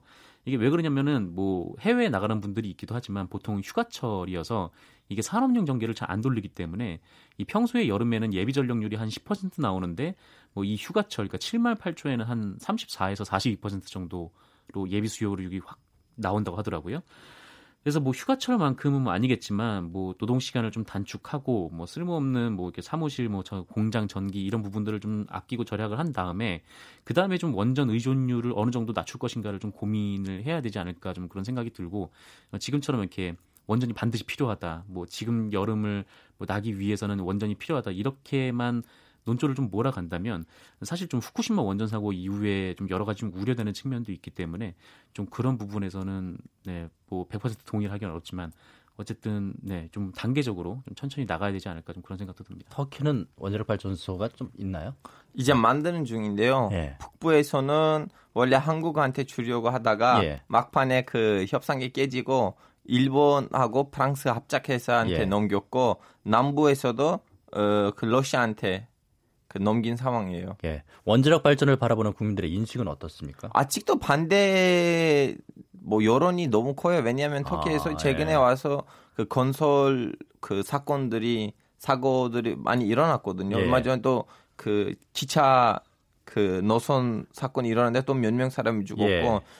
그래서 터키 국민이 야 우리는 제대로 이런 것들을 못 하고 있는데 원자력도 만들고 난 다음에 또 사고가 일어나면 제2의 체노빌이 아니냐. 네. 그래서 우리도 그 이미 우리한테 강이 너무 많고 바다가 너무 많고 우리는 뭐 충분히 해수력 어, 해력 수력 발전, 예, 수력 발전소로도 네. 우리는 우리 문제를 극복할 수 있다고 하는데 또 이제 그 원조 원자력 발전소를 만들면서 거기서 얻을 수 있는 비리가 너무 크니까 음. 정부는 쉽게 포기하지는 않죠. 예. 그럼 뭐 전기 수요량이 많은데 뭐 복, 뭐좀 모자라다거나 그런 뭐 전력난을 겪거나 뭐 그러진 않아요 전력 수요가 이제 장기적으로 보면 이제 터키 아. 정부가 하는 말이 우리는 지금 선진국 되는 중인데 예. 앞으로 우리한테 공장들 많아질 건데 예. 우리는 미리 취향적으로 생각하고 미리 미리 만들어 놓은 거다 예 그렇게 주장을 하는 거예요 예, 예. 그렇군요 KBS 일라디오 오태훈의 시사본부 정상근 전 미디어오늘 기자 그리고 자만 아메리카의 알파고 신하 씨 외신 기자와 함께 한 주간의 언론 보도 분석하는 와치도 코너 진행하고 있습니다. 다음 주제로 넘어가 보겠습니다. 오늘 오전 국회에서 고 노회찬 정의당 원내대표의 연결식이 엄수됐는데요. 정상근 기자, 뭐 여야를 막론하고 한마음 한뜻으로 추모 애도를 보내고 있죠. 네, 뭐 전국에서 5일 동안 한 2만 6천여 명의 조문객이 왔다고 하시는데, 뭐 정치권에서도 정말 뭐 여야, 뭐 진보 보수를 막론하고 뭐 조문을 오신 분들이 많고 예. 또뭐 평범한 노동자, 뭐 서민, 자영업자 그리고 장애인, 뭐 소수자 이런 사회적 약자들의 조문도 이어졌다고 합니다. 뭐 어, 그동안 이제 고인이 보여줬던 뭐 약자의 편에서는 정치, 뭐 촌철살인으로 날카롭게 비평을 하지만 상대방을 그렇다고 인격적으로 짓밟지는 않는 좀 그런 모습에 좀 많은 분들의 마음이 움직여졌던 거 아닌가 좀 그런 생각이 좀 들었습니다. 네, 알파고 기자, 이 사건이 사실 드루킹 특검에서 비롯돼 가지고 네. 또 노회찬 의원 사망으로 이어졌습니다. 이 사건 그리고 뭐 대한민국의 정치 현주소 외신 기자의 눈으로 어떻게 보고 있어요? 아 저는 방금 전에 여기 들어오기 전에 정상근 기자님이랑 대화를 다뤘는데요. 네. 이 드루킹 사건은 제가 기사를 쓸 때 너무 힘들었어요. 왜냐하면 터키 국민이 이해하기에는 힘든 거예요. 왜냐하면 터키에서는 댓글 조작, 조회수 조작은 불법이 아니거든요. 불법이 아니에요. 그럼 예, 뭐 불법 아니에요. 어. 거기서 지금 문제는 이거예요. 당번이냐 아니면 정부 관계자냐 예. 할빈된 사람이 예. 두 번째는 자금, 정부 돈이냐 당의 돈이냐. 예. 그래서 지금 저, 에, 댓글 조작이나 아니면 조회수 조작을 당의 돈으로 하고 예. 그리고 당번이 한다면 예. 거기 누구도 문제 제기하지 않고 여야 다 하고 있어요. 그래요? 근데 어. 한 3년 전에 이것도 터키에서 하나 문제가 된 적이 있었어요. 예. 그때 이제 여당이 그 당원을 쓰지 않고 예. 정부에서 일하는 공무원을 썼다는 이유로 예. 야당이 좀 약간 문제 제기를 한 적이 있었는데 예. 그래서 터키에서는 제가 방금 전에 정상근 기자님한테 물어봤는데 이거는 왜 불법이냐 했더니 업무 방해래요. 그 네이버에 이제 그 신뢰성을 떨어뜨리는 예. 행위다. 그래서 뭐 이제 뭐 이제 뭐 시각의 차이구나 한국 사람들하고 중동 사람들의 시각의 차이인데 외신이 이 노회찬 에, 국회의원님의 이제 사망을 가지고 이제 누르킹 사건보다는 예. 조금 더 거기에다가 집중을 넣어요. 그 진짜 그 비리가 있었냐 없느냐 그 아. 5천만 원인가 예. 6천만 원 예. 그 정도 거기에만 주점을 맞춘 상황이에요 지금은. 예. 그런데 정상근 기자 노회찬 네. 의원 부인 운전기사와 관련한 왜곡 보도 논란이 있었어요. 갑에. 네, 그 보도가 지난 21일 이 기자 칼럼 형태로 나온 것이었는데 이 제목이 노동자 대변한다면서 아내의 운전기사는 웬일인가요? 라는 기사였습니다. 이게 뭐냐면 이 드루킹 일당이 노회찬 원내대표의 아내 운전기사에게 뭐 2천만 원을 건넸다 뭐 이런 얘기가 있다면서 어떻게 노동자를 대변하는 사람이 부인의 운전기사를 둘 수가 있냐 뭐 재벌 따라하냐 뭐 이렇게 비판을 하는 내용이었어요. 어, 그런데 이 아내의 운전기사라는 사람이 그 사실 알고 보니까 선거 기간 동안에만 후보자만큼 부인도 많이 돌아다니니까 네. 그때 좀 도와줬던 자원봉사자라는 것이었죠. 예. 그래서 자원봉사자가 같이 붙어서 좀 돌아다녀 준 건데 마치 부자라서 아내분이 운전기사를 둔 것처럼 기사를 썼던 겁니다. 그래서 이게 더 논란이 됐던 게 그 노회찬 원내대표의 비서실장인 김종철 실장이 이 보도를 보고 해당 기자에게 전화를 해서 아, 운전기사가 아니라 자원봉사자입니다. 이렇게 설명을 했는데 어, 그런 그랬더니 이제 해당 기자가 아니 돈을 안 주는 자원봉사자면 뭐 이랬으면 돈을 줘야지 돈을 안 주면 더 큰 문제 아니냐 뭐 이렇게 하면서 그러니까 자원봉사자에게 돈 줄 수 없는 거잖아요. 네, 그 선거법상 자원봉사자에게는 돈을 지급할 수가 없고요. 예. 그래서 이게 너무 악의적인 보도가 아니냐, 뭐 이렇게 노회찬 대표 사후에 좀 이런 비판이 이어지고 있습니다. 노회찬 의원도 생전에 아내를 언급한 것은 가슴 아프다라는 뭐 무슨 보도 언급을 했었었는데. 네, 뭐 그런 언급이 있었다고 뭐 기사가 보도가 나온 것이 뭐 있습니다. 뿐만 아니라 노회찬 의원의 시신 호송 촬영을 따라가며 생중계하는 언론도 있었어요. 이거 참 문제 아닙니까 이거? 네, 그 TV조선 그리고 연합뉴스 TV가 이 고인을 수송한 구급 차량을 따라가면서 중계식 보도를 했는데, 그러니까 아 이제 뭐 몇 분 후면은 병원에 도착합니다. 뭐 어디를 지나가고 있습니다. 이렇게 마치 이제 스포츠 중계를 네. 하듯이 이렇게 보도를 했었죠. 그래서 이게 사실 그 한국 기자협회 자살 보도 윤리 강령을 보면 그 흥미를 유발하거나 속보 및 특종의 경쟁 수단으로 자살 사건을 다루어서는 안 된다 이런 규정이 있거든요. 어, 그런데 이렇게 시신이 있는 구급차를 따라가는 게 뭐 사실 속보 경쟁이 아니라면 그게 아무 의미가 없는 거니까 이 비판이 거셌습니다. 특히나 이제 연합뉴스 TV 같은 경우에는 이 자사 내부에서도 비판이 나왔는데 그랬다고 하더라고요. 네, 기자들이 이렇게 얘기를 했어요. 이 노회찬 의원의 시신을 실은 차량을 바짝 쫓아가는 그 그림이 이 무려 3분이나 이어지는 동안 정신이 아득해졌다. 이것이 과연 보도 채널 보도가 맞는가? 어, 누가 볼까 겁나고 낯이 뜨거워 고개를 들 수가 없었다. 네, 이런 자성의 목소리도 있었습니다. 알파고 기자요. 시신 따라가는 보도가 뭐 의미가 있을까요? 어떻게 생각하세요? 아 이제 그 자살하고 나서 이제 병원에 가는 순간인데 그래서 터키에서도 있었으면 이거 좀 약간 비판 큰 비판을 받을 것 같고 다음에는 이제 우린 이제 그 이렇게 연결식이라고 해야 되나 그 예. 그때도 이제 누구도 와서 연설하지 않거든요. 한국에서 연, 좀 약간 연설하고 그러고 예, 터키는 그것도 안 해요. 여기는 다 이제 마음이 가슴 아프는 장소인데 왜 와서 사람들이 얘기하냐? 무조건 조용히 있어야 돼요. 그래서 좀 약간 에, 터키 인으로서 아 이건 좀 약간 오버했다라는 생각이 들었던 부분들이 있었죠. 예. 뿐만 아니라 노회찬 의원의 기사를 일면 뭐 우측에 배치하면서 그 옆에 네. 그 청룡기 고교 대회 대회 우승팀 선수들이 축하하면서 물 생수 네네. 물 축포를 터트리는 장면을 동시에 게재한 네, 조선일보 일면이 또 많은 분들의 입기를 올랐습니다. 네. 음, 어떤 의도라고 봐야 될까요? 뭐 사실 그 사진은 의도적으로 실은 거는 분명하죠. 그러니까 사진이 뭐 랜덤으로 뽑아서 싣거나 그런 건 아니니까 뭐 어떤 목적이 있어서 일면에 그렇게 실은 건데 다만 그 의도가 뭐 고인을 욕보이려는 의도였는지 아니면 단순히 이 청룡기 야구 대회라는 대회가 뭐 조선일보에서는 중요하기 때문에 그래서 실은 건지 이제 그 부분을 알 수가 없는 상황인 건데 음, 예. 사실 이 사진에 나왔던 이 청룡기 야구 대회 같은 경우에는 이 조선일보가 주최하는 행사거든요. 예. 그래서 사실 청룡기 야구 우승팀 사진이 이 신문에 나온 적은 과거에도 있기는 있었습니다. 근데 뭐 그럼에도 불구하고 이 청룡기 야구 대회 우승팀 사진이 이 메인 사진으로 그동안 계속 써왔던 것도 아니었고 또 설령 지금 이 사진을 굳이 써야겠다 싶으면 그냥 우승 깃발을 들고 있고 서 있는 학생들의 모습을 찍으면 어땠을까라는 그런 얘기들도 있고요. 왜냐면은 이 비록 무리긴 하지만 이렇게 자살 보도 옆에 이 샴페인을 터트리는 모습이 실려 있던 것이 좀 보기에 따라서는 사람들에 따라서는 좀 기분이 이렇게 좋지는 않은 네, 좀 알파고 기자 혹시 그 조선일보 일면 보셨어요? 아, 저는 이 뭐지 사건을 알게 작가님들한테 알게 되고 네. 다음에 가서 찾아봤어요. 예. 어떤 느낌이셨어요? 저는 사실은 동시에도 이해한 조금이라도 이해하는 부분이 뭐냐면 예. 지금 에, 보수를 진짜 말 그대로 대표할 만한 언론이 거의 안 남았는데 그래서 지금 동시에도 자기 독자들한테 왜냐하면 저는 극우파 친구들도 많거든요. 그 친구들은 얘기하면 다들 왜 너첸 의원의 그 주모시고 이렇게 많은 사람들 관심은 보이냐 그냥 국회의원뿐인데 예, 예. 라고 하는데 그런지 조선일보는 어떻게 보면 하는데 비즈니스 하는 사람인데 자기 독자들한테도 나름대로 책임을 지는 행위가 아닐까라는 조금이라도 좀 약간 이해 여지가 있었지만 근데 결론적으로는 안 되는 행위죠. 왜냐하면 그 터키에서 이렇게 유명한 그 국회의원이 돌아가시면 네. 전면 지를 그냥 검은색으로 하고 어. 검은색 액자 안에다가 그렇게 음. 하거든요. 예, 예.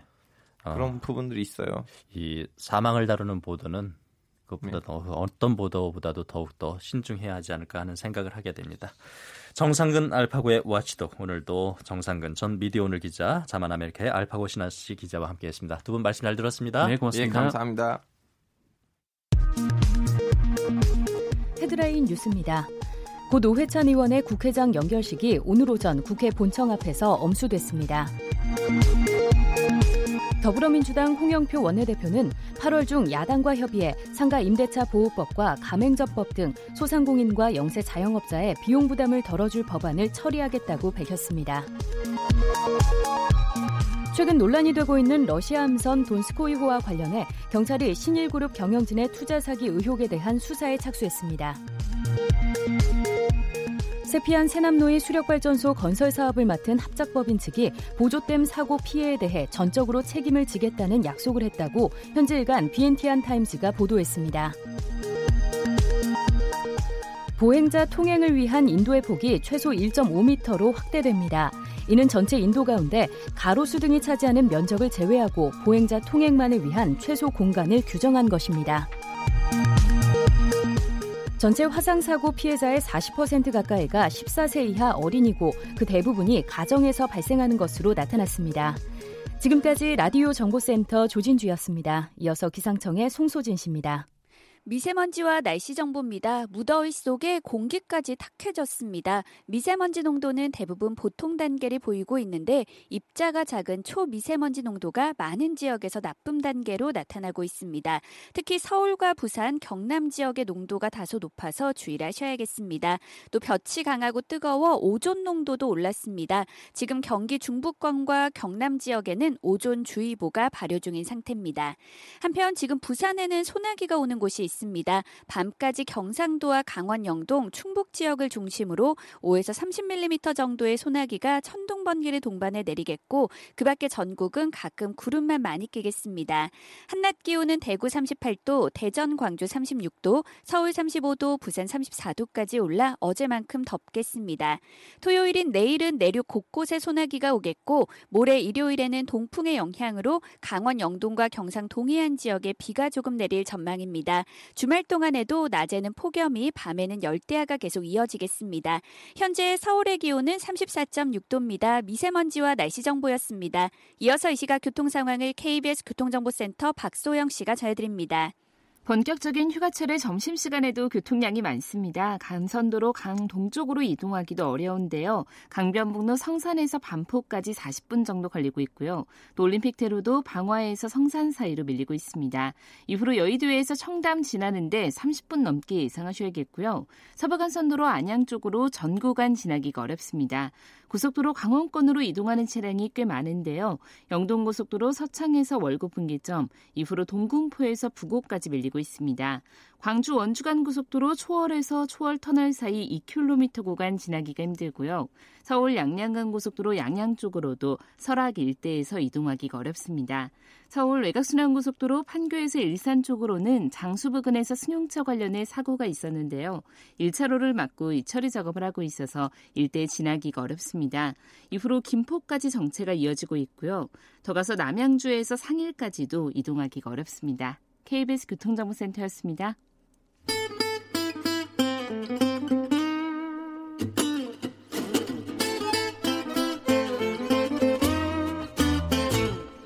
오태훈의 시사본부 휴가철이 성수기에 접어들었습니다. 하지만 아직 여행 계획 못 세우고 어디로 가야지 고민하고 계신 청취자분들도 많으실 것 같은데요. 일라디오 오태훈의 시사본부 들으시면서 여행 계획 세워보신 건 어떨까 합니다. 이현주 여행 전문 기자 그리고 이원일 한식 전문 요리사 스튜디오에 나와 있습니다. 두 분 안녕하세요. 네, 안녕하세요. 안녕하세요. 반갑습니다. 이원일 요리사님 저희 다녀오셨어요 휴가? 어, 휴가가 어떤 맛이죠? 휴가가 먹는 걸로 알고 있어서요. 예. 휴가도 먹는 걸로 떠나시는구나. 여름에 휴가 못 가시나요? 네, 저는 네. 휴가를 이 휴가철에 떠나본 지 10년이 넘었습니다. 다 휴가철 지나고 가시거나 피해서 가시거나 맞습니다. 그렇죠? 네, 저는 또 워낙 붐비는 거 싫어하기도 하지만 요때 또 서울에 계신 분들 음식을 책임져 줘야 되는 사람이기 때문에 또 저는 요때 떠나지 못합니다. 이현주 기자는요? 휴가 언제 가세요? 저는 약간 휴가와 일이 경계가 불분명해서 아이고 부러워. 아니, 저는 아이고. 수시로 사실 돌아다니는데 최고의 직업 부러워하는 직업 여행 전문 기자 아닙니까? 맞습니다. 수시로 돌아다니기도 하는데 일로 갔다가도 어느 곳이 마음에 들면 하루 이틀 더 있다 오기는 해요. 야. 약간 그러면서 그냥 굳이 이때 휴가다 이게 일이다라고 생각하지 않고 그냥 계속 떠돌고 있습니다. 이제 오늘 두 분께 또 기대가 큰데 이현주 기자에게 먼저 질문 드릴게요. 뭐 네. 국내 수많은 곳막 다녀보셨을 텐데 그 중에서도 가장 기억에 남는 여행지 어디입니까? 이게 이제 질문 받는 상황과 질문 받는 분에 따라 조금 다른데요. 요즘은 여름이잖아요. 예. 그리고 여- 낮보다는 밤이 반가운 시즌인데 제가 가장 아름답게 기억하는 밤 풍경 중에 하나가 산에서 본 풍경이 하나 있어요. 예. 제가 개인적으로 산을 좋아하는데 그 설악산 한계령에서 가장 짧게 주 능선을 탈 수 있는 코스가 있어요. 서북능선이라고. 그곳에서 서북능선을 타면 그 설악산 최고봉인 대청봉 바로 아래 중청 대피소라는 곳이 있는데 거기서 1박을 하면서 본 풍경인데요. 딱 산에 올라서 이제 저녁에 추사장에서 해먹고 잠깐 밖에 나와 있으면 이건 여름밖에 못합니다. 바람이 너무 차가워서 여름에 앉아 있으면 그 바다에서 바다 구름이 그 각 앞에 있는 공룡 능선 용화장성을 타고 흘러요.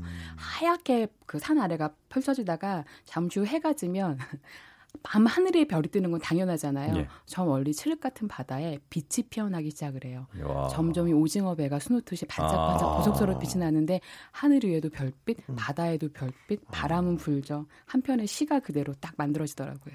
산 말고 또 한 군데 추천해 주세요. 산 안 좋아하시는 분들이 있을 수 있으니까. 제가 본격 방송에서 아, 소개시켜 드릴게요. 알겠습니다.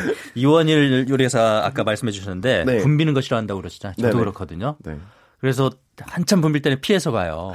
아, 그렇죠. 많은 분들이 그 여건이 되시면 네. 피해서 가시는 거 저도 추천드려요. 근데 또 한참 성수기를 피해서 가면 너무 한적해가지고 좀 맛이 없기도 하고 그러거든요. 어떠세요, 이원일 어, 네, 근데 저는 늘 한적할 때만 가서 그런지 예. 어, 저는 붐비는 거에 대한 약간 트라우마 같은 어. 게 있습니다. 어, 너무 예. 번잡하면 싫죠. 네, 저도 땀이 많거든요. 아. 네, 제가 워낙 먹는 걸 좋아하다 보니까 어, 좋은 풍채를 자랑하고 다니는데요. 그렇다 보니까 이제 인구 밀도가 높아지면 높아질수록 전좀 예, 힘들어집니다. 버거워지시죠? 네, 버거워집니다. 저 요리사들은요. 네. 휴가 가서 직접 요리합니까? 아니면 동네 맛집 찾아갑니까? 어, 궁금하네요, 진짜로.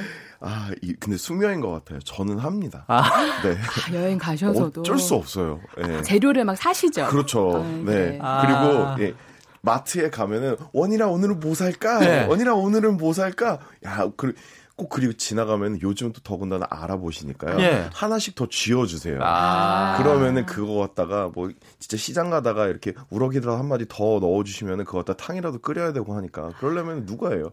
제가 해야 되는데 전 또 그걸 또 즐깁니다. 바보처럼. 혹시 어디 여행지 갔는데 그 동네 소문난 맛집이 있다 한번 가보자 이렇게 네. 일부라도 가보시거나 뭐 그러진 않으세요? 아니면 맛 한번 평가해 보려고? 보통 이제 맛있는 거로 따지자면은 저는 요때 가는 데는 제주도거든요. 예. 실은 제주도가 조금 이제 더워지고 그러면은 한치가 또 철이거든요. 아까 오징어 잡이회 말씀하셨지만 또 제주도는 밤에 한치 밤바다에 맞아요. 한치잡이 배들이 이렇게 껌뻑껌뻑 계속 떠 있거든요. 예. 그러면은 전 성산일춘봉 앞에 있는 그 시옷 수산이라는데 예. 직접 배 운영하시는 분이 하시는 데인데 그때 가서 먹으면은 갓 따서 데친 홍해산부터 시작해서 한치에서부터 시작해가지고 정말 없는 해산물이 없거든요. 음. 저는 성산일출봉 앞에 있는 그 시옷 수산 그 횟집을 많이 추천을 합니다. 그 집 저도 압니다. 아시죠? 네. 네. 언젠가 하면 이 두 분 또 모셨어요. 이현주 기자, 어, 이원일 요리사 만나겠네요. 식사하고 계신 거 아? 거기서 또 히읗 소주를 같이 또 네, 이렇게 한잔. 꺾으시면 네. 한라산.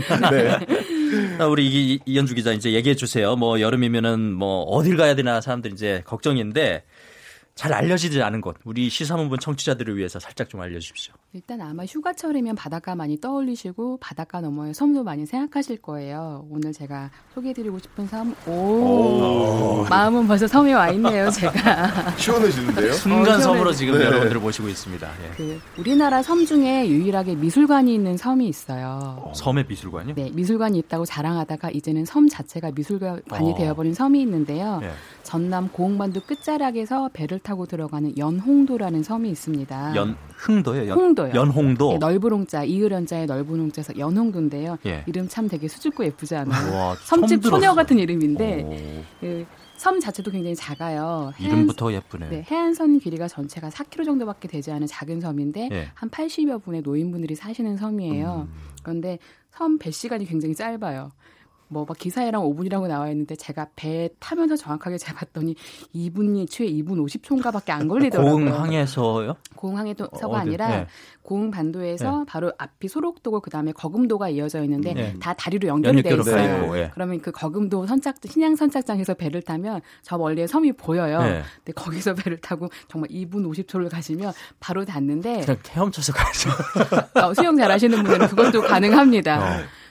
섬을 들어가는 면서부터 느낌이 좋은 게 예. 방파제에서 하얀 뿔소라상 두 개가 이렇게 반겨요. 예. 그 너머로는 이제 바람개비를 날리는 아이의 자전거를 타는 철제 조각상들이 딱 있고 그 마을 입구로 딱 들어서면 마을 입구에 바로 연홍사진관이라는 큰 벽화가 있는데 음. 벽화를 보면 각 마을 분들의 옛 사진들과 지금의 사진들을 타일에다가 그대로 복사를 해서 인화를 해서 붙여놓은 거예요. 그래서 지나가는 할아버지들이 제가 쳐다보고 있으면 이게 내가 장가 갈 때고 이게 내가 시집 올 때고 그래서 그 사진을 보면 마을 사람들을 뵙기도 전에 마음이 되게 가까워져요. 예. 그리고 이제 마을길에 약간 조금씩 갈래가 있는데 메인 바다, 메인 길이 이제 미술관으로 이어지는 길이에요. 미술관으로 이어지는 길 자체가 미술관이에요. 와. 이게 공공미술 프로젝트로 쓰지 않은 폐어구나 그런 것들로 정말 기가 막히게 섬 풍경과 잘 어우러지게 다양한 작품을 만들어 놓고 또 어느 담벼락 하나 허투루 남기지 않고 담벼락을 이렇게 아기자기하게 그려놨어요. 그래서 어느 순간 걷다 보면 실실 웃고 있는 본인의 모습을 발견하시게 되는데 이걸 쭉 돌아서 이제 섬 반대편 쪽에 미술관이 있는데요. 미술관은 미술관도 예쁜데 미술관 자체에 있는 풍광이 기가 막혀요. 음. 그 앞에서 그 미술관 바로 앞쪽으로는 만도군에 이제 금당도가 있는데 금당도의 팔경이 병풍바위가 미술관 앞에서 그대로 쫙 보이고요. 그 너머로 지는 해지는 풍경을 보고 나면 아 이곳에서 나가기 싫다라는 생각이 들기도 합니다. 와. 일단 배 시간이 짧아가지고 더 좋습니다. 네. 어, 불과 2, 3분 만에 갈 수 있는. 네, 배를. 그래서 이곳에 가시면 섬은 되게 작아서 많은 분들이 그냥 몇 시간만 돌고 나오시는데 제가 추천드리는 건 1박을 하시면 되게 좋을 것 같고. 잠잘 때 뭐 숙박은 네, 숙박도 어디서? 있고 이 미술관 내에서 숙박이랑 그, 런게 가능한 게 음. 세팅이 되어 있어요. 그리고 안타까운 건 이곳은 슈퍼나 식당이 없습니다. 유일하게 부녀회에서 운영하는 네. 식당이 하나 있어요. 아, 네. 그곳에 미리 예약을 하고 가시면 그 지역에서 나고자 하는 음식물로 한 상을 차려주시는데 예. 조금씩 바뀌어요. 가장 인상적이었던 게 톳으로 만든 장아찌예요. 예. 톳으로 장아찌를 만드셨는데 톳 자체가 씹는 맛이 오돌오돌하잖아요. 이게 다 새콤함과 달콤함이 있으니까 약간 뭐 음식 먹기 전에 입맛을 돋아주고 굉장히 좋고 이 지역에 쏨뱅이라는 생선이 굉장히 많이 난대요. 쏨뱅이요? 쏨뱅이라는 약간 네. 열기과의 생선인데 네. 이걸로 탕을 끓이시는데 국물 자체가 공국처럼 뽀해요. 맛있어요. 되게 진득한 쏨, 국물이더라고요. 네, 이게 바다 생선인데 약간 민물 생선 같은 약간 흙맛이 나는 네. 생선이 있거든요. 쏨뱅이라고. 아 근데 정말 탕을 끓이면은 국물이 뽀얘져요. 뽀얗고 예. 진득해요. 작다 보니까 예, 먹어봤습니다. 예. 작다 보니까 이 살이랑 뼈에서 가지고 있는 진액들이 쫙 하고 예. 나와가지고 보양탕도 그런 보양탕이 어, 굉장히 좋더라고요. 진짜 맛있습니다. 여행 다니시다가 이렇게 네. 아이디어를 얻기도 하세요. 요리 아이디어나. 어, 굉장히 많죠. 네, 아. 저희한테는 여행 다니면서 보고 있는 음식들이나 음. 그 지역에서 하시고 계신 음식의 행태들이 저희한테는 전부가 다 네, 특히 네, 이원일 씨는 한식 전문 요리사니까 많이 좀 돌아다니셔야 되겠어요. 배우는 게 있을 것 같아요. 네, 저도 돌아다니는 거 좋아하기는 하는데 네.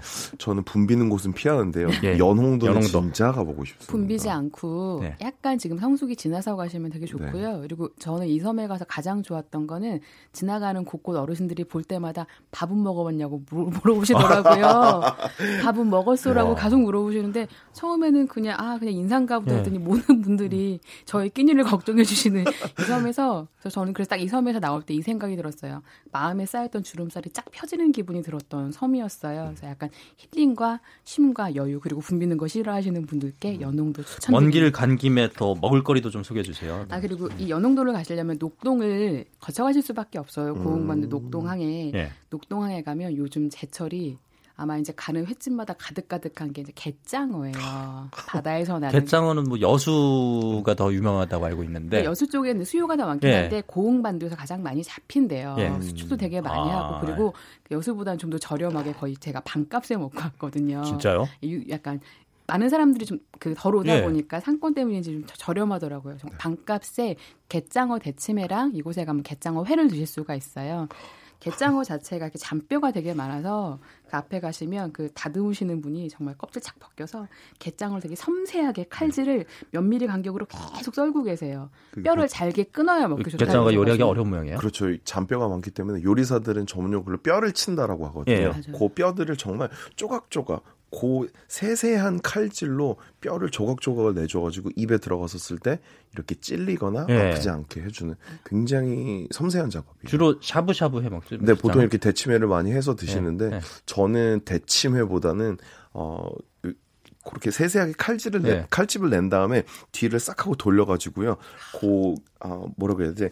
어 저희 그 살쪽 말고 네. 살쪽 말고 껍질, 어, 껍질 쪽, 네. 네 껍질 쪽에다가 어 칼집을 한 좀 크게 크게 듬성듬성 내세요. 네. 그러면은 살이 구워지면서 휘지 않거든요. 네. 그거를 아, 숲, 네, 그거를 아. 숯불 위에서 살짝 구워 드시면은 아 정말 맛있습니다. 걔는 딴 거 아무것도 필요 없고요. 정말 소금이랑 깨 약간만 있으면 됩니다. 참기름도 과해요. 깨만 약간 부서뜨려 가지고 소금이랑 같이 후추랑 해서 이렇게 찍어서 드시면은 그 갯장어의 그 뭐라고 해야 될까요? 일반 장어에서 느낄 수 없는 담백함 예. 이런 게 구워져서 그 쫄깃쫄깃한 껍질의 식감이랑 씹히는데 그 맛이 정말 예술입니다. 원래 또 살이 뽀얗잖아요. 그렇습니다. 예. 네. 떠, 떠나서 맛있는 음식 드시면 좋겠지만 네. 사정상 멀리 가시지 못하고 그냥 우리 집을 어, 휴양지로 만들 수 있는 관광지로 만들 수 있는 그런 요리 같은 건 없을까요? 어, 집을 휴양지로 만들려면은 어, 오늘이 또 중복이더라고요. 네. 저는 실은 여기 도착해서 이현주 기자님 때문에 알았어요. 모르셨어요? 네, 몰랐습니다. 한식 전문 요리사 이러셨다니까. 네, 와, 제가 그렇게 바쁘게 해서 한번 산 거더라고요. 오늘 중복이에요. 그나마 다행히 초복 때는 저도 복다림 음식을 좀 챙겨 먹었었는데요. 어, 일반적으로 복다림 음식을 삼계탕을 많이 드세요. 예. 아니면은 닭곰탕이라든지 예. 닭백숙 이런 거 많이 드시거든요. 근데 그게 또 막상 날 맞춰서 잘 먹지. 그날 지나고 나면은 냉, 예, 냉장고에 보통 흰색 그 포장 용기에 담겨 가지고요. 저기 구석에 들어가 있습니다. 안 먹는 살 부위들 모여 그렇죠. 하, 제가 어 기자님이 정말 그 콕 하고 찝어 주셨는데요. 네. 보통 그런 국물 안에는요. 그런 살들이 같이 찢어져 들어가 있어요. 그럴 때 어, 보통 여름이면은 감자풀 써가지고 열무김치 많이 담가서 예. 드시잖아요. 예. 그러면 열무김치랑 그 닭곰탕 국물이랑 예. 그 찢어진 살들을 꺼내셔가지고요. 그거를 섞으세요. 예. 네, 그러면은 보통 일반적으로 의아해 하세요. 네. 아니 김치말이 국수인데 닭육수가 참게 들어간다고? 라고 하시거든요. 예. 네.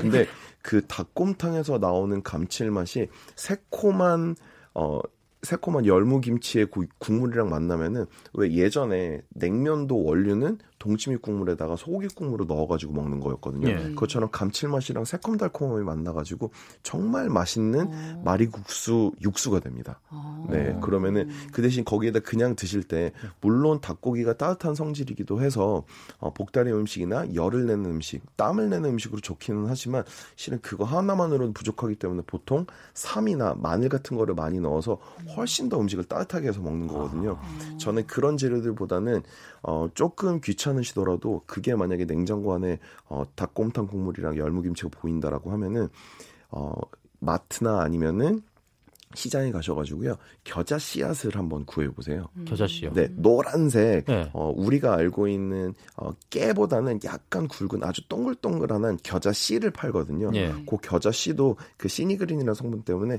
몸에서 열을 계속 내줍니다. 소화도 굉장히 잘 되게 도와주고요. 스테이크 소스 뭐 근데 시겨자는 아는데 그렇죠. 그것을 그걸 파는 말씀하시는 거예요? 아닙니다. 시겨자 같은 경우는 보통 양겨자에서 온 거기 때문에 예. 까뭇까뭇한 경우가 많은데 우리가 먹는 그 노란색 겨자, 매콤한 겨자 찍어 먹잖아요. 있잖아요. 예. 그거는 한국식 겨자 노란 겨자에서 오는데 어. 그 노란 씨앗을 예. 팝니다. 아. 그 씨앗을 그 곰탕 국물이랑 열무김치 예. 어 국물이랑 같이 섞은 데에다가 깨 약간 부서뜨려 넣으시면서 식감을 보존하기 위해서 겨자 씨앗을 같이 넣어주세요. 예. 그러면은 그 겨자 씨앗이 터지면서 원래 초계국수에 그 초자는 식초를 뜻하는 거고요. 개자는 닭개자가 아니고 겨자. 겨자의 네. 겨자가 발음이 와전되면서 초계국수가 된 거거든요. 그렇군요. 네, 그래서 닭고기랑 겨자를 곁들여 드시는 아주 좋은 음. 여름에 몸에 열을 내기 굉장히 좋은 메뉴거든요. 자, 정리해 주십시오. 겨자씨 닭 열무국수 요리 그렇죠. 순서 한번 다시 정리해 주세요. 네, 그러니까 뭐 쉽습니다. 네. 우선은 닭곰탕 국물 드시던 거 냉장고 안에 있던 거 꺼내셔 가지고요. 예.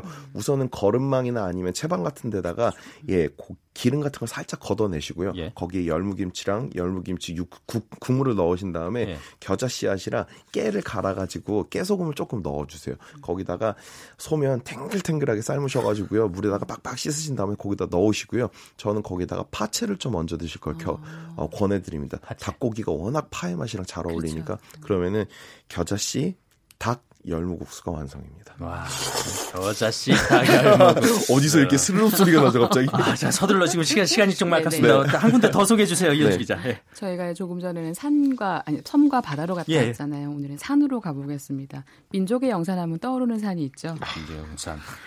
어디 가시려고요? 네. 지리산 가시려고 갈 건데요. 예. 지리산 하면 많은 분들이 떠올리시는 몇 곳의 계곡이 있을 거예요. 네. 그 중에 가장 알려지지 않은 곳 중에 하나가 거림 계곡이라는 곳이 있어요. 거림 계곡. 네.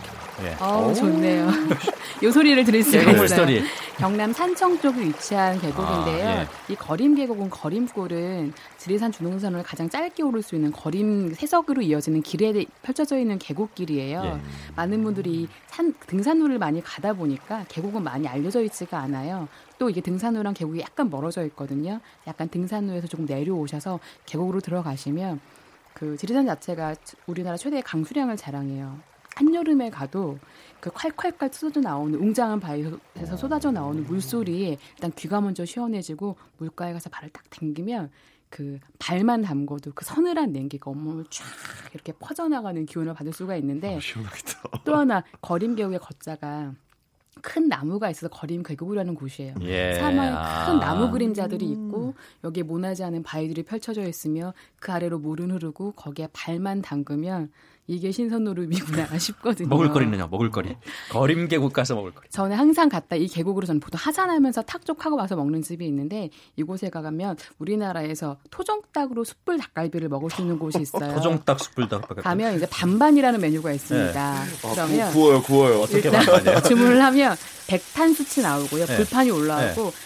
정말 그 토종닭이다 보니까 사이즈가 어마어마해요. 나오는 고기 자체부터 되게 육중한데 소금구이 반 양념구이 반이 나와요. 소금구이를 딱 먼저 올리면 아, 소금구이 양념구이. 이제 그 아름다운 숯과 정말 토종닭의 육질이 딱 만져져서 딱 음. 구워져서 나오면 저는 닭고기의 향이 이렇게 그윽할 수 있구나. 그윽합니다. 그리고 딱 맛을 보는데 그 오돌토돌한 식감이 살아있어서 네. 딱 찢어 발김하며 네. 먹으면 이게 바로 닭고기의 육질이구나라는 생각이 듭니다. 쫄깃하죠, 토종. 엄청 쫄깃해요. 거기에 딱 달라요, 확실히. 네. 엄청 쫀쫀해요. 네. 그러고 나서 이제 그 양념구이로 넘어가면 요새 치밥들 많이 하시잖아요. 치킨에 밥. 이 집에서는 양념이 유난히 쫀득하고 보드라워요. 이걸 구워서 그 집에서 나오는 밥에다가 또 산아래라 산채가 많이 나와요. 네. 고기 얹고 나오는 나물 하나 얹어가지고 삼합으로 드시면 이보다 좋은 보양식이 없습니다. 어, 그리고 바로 옆으로는 계곡이 흘러요. 여름에는 닭, 뭐 삼계탕, 뭐 장어 정도 보양식 하는데 그렇죠. 한식 전문 요리사로서 네. 새로운 뭐 보양식 하나 좀 추천해 주세요. 네, 그 지금까지는 저희가 이제 한국의 아름다운 곳들도 가봤고 제가 방금 전에 또 한식 예. 시원한 예. 음식도 예. 소개를 해드렸지만 예. 오늘은 한식 보양식이 아닌 예. 그냥 여름에 수분을 좀 보충하기 좋은 방법 중에. 하나인 네, 찬 음식인 가스파초를 소개를 한번 해드리려고 합니다. 가스파초. 스페인 네. 요리죠. 그렇죠. 예. 네, 안달루시아 지방이라고 그래서 어, 스페인 중에서도 위도가 우리나라랑 굉장히 비슷한 한 36도 부근에 있는 지방, 지중해랑 붙어 있는 쪽을 안달루시아 지방이라고 하거든요. 근데 그 지방에 어, 대표적인 음식이 여름에 먹는 음식이 바로 가스파초입니다. 이름은 굉장히 뭐, 뭐 어, 무슨 음식이지 아예 상상이 안 되는데요. 정체를 모르겠어요. 네, 기원도 굉장히 긴 토마토를 시원하게 해서 갈아 먹는 일종의 야채 냉수프라고 보시면 됩니다. 냉수프요. 네. 네. 어떻게 만들어야 됩니까? 보통 일반적으로 들어가는 재료는 오이하고 당근, 그다음에 어, 좋아하시는 만약에 채소들이 있다면 더 넣어도 되는데 저는 넣었을 때 맛있는 건 약간의 샐러리더라고요. 샐러리. 네, 샐러리가 네. 갈아지면서 그 식이섬유들이 덜 갈아진 게 입에서 자근자근 씹히면은 네. 그 느낌도 굉장히 좋고요. 거기에다가 마늘 그리고 양파 넣으셔가지고요 쭉 하고 갈아주시면은요 어 이게 비율을 잘못 맞추면은 그냥 갑자기 양파랑 마늘이 갈아진 맛이 날, 날 텐데 그렇죠. 보통 예, 토마토가 한 4개 정도 되면은 예. 오이가 하나 들어가고요. 음. 양파는 거기 한반 개 정도만 들어가면 됩니다. 예. 마늘로 따지면 한 서너 털만 들어가면은 음. 굉장히 맛이 풍부해지는데 거기에다가 올리브유를 넣으시고요. 소금 후추 간을 하신 다음에 맨 마지막에 레몬이나 라임즙을 쫙 하고 둘러 주시면요. 새콤 달콤 짭조름한 그런 차가운 냉수프가 되는데요. 이게 보통 맛이 상상이 안 되세요. 네. 그래서 제가 보통 이 맛을 상상할 때 어떤 음식을 말씀을 드리냐면은 맛있는 상큼한 드레싱에다가 토마토를 버무려 먹으면은 토마토 샐러드가 되잖아요. 네. 그 토마토 샐러드를 그냥 갈았다라고 생각하시면 됩니다. 음. 그거를 시원하게 해서 숟가락으로 떠서 먹으면 스프로 드신다고 생각하면 맞습니다. 그 맛이 아. 나는데 일반적으로 그러면 아난 토마토 그래도 난 토마토 설탕 찍어 먹는 게 제일 맛있더라라고 하시는 분들 분명히 있으십니다. 그래서 그런 분들한테는 그 토마토 주재료를 여러 가지 다른 재료를 바꾸실 수 있어요. 뭐가 있을까요? 주재료를 바꾸려면 네, 어떻게 해야 될까요? 주재료를 네. 토마토를 수박으로 바꾸실 수도 있고요. 아. 네, 저는 멜론으로 바꿔서 해 먹어봤는데 아. 정말 맛있었습니다. 약간 그럼 저 주스 같은 느낌이 될것 맞습니다. 네. 네. 주스를 굉장히 많은 채소를 넣어가지고 채즙이랑 같이 해서 채소 국물 수프를 드신다라고 음. 생각하시면 됩니다. 그 대신 보통 주스 같은 것들은 맛있게 먹으려고 어, 펄프라고 하죠. 그 서, 섬유질을 다 네. 보통 걸러내잖아요. 네. 이거 같은 경우에는 그 펄프째, 섬유질째 같이 드시는 겁니다. 혹시 만약에 집에 우리가 일반적으로 도깨비 방망이라고 하죠. 네. hand blender 같은 거 있으시면요. 거기에다가 거품을 쭉 하고 내주세요. 그러면은 어. 그 채소 섬유질 때문에 거품이 일어나거든요. 그 거품을 정말 부드럽게 떠서 드셔도 맛있습니다. 여행 전문 기자 이현주 씨 그리고 한식 전문 요리사 이원일 씨와 함께한 시간이었습니다. 오늘 클로징은 시원한 파도 소리를 전해드리면서 여러분과 인사 나누겠습니다. 청취자 여러분 중복 건강하게 보내시길 바라겠습니다. 지금까지 진행의 아나운서 박원이었고요. 다음 주보단 다시 오태훈 아나운서가 여러분과 함께하겠습니다. 고맙습니다. 고맙습니다.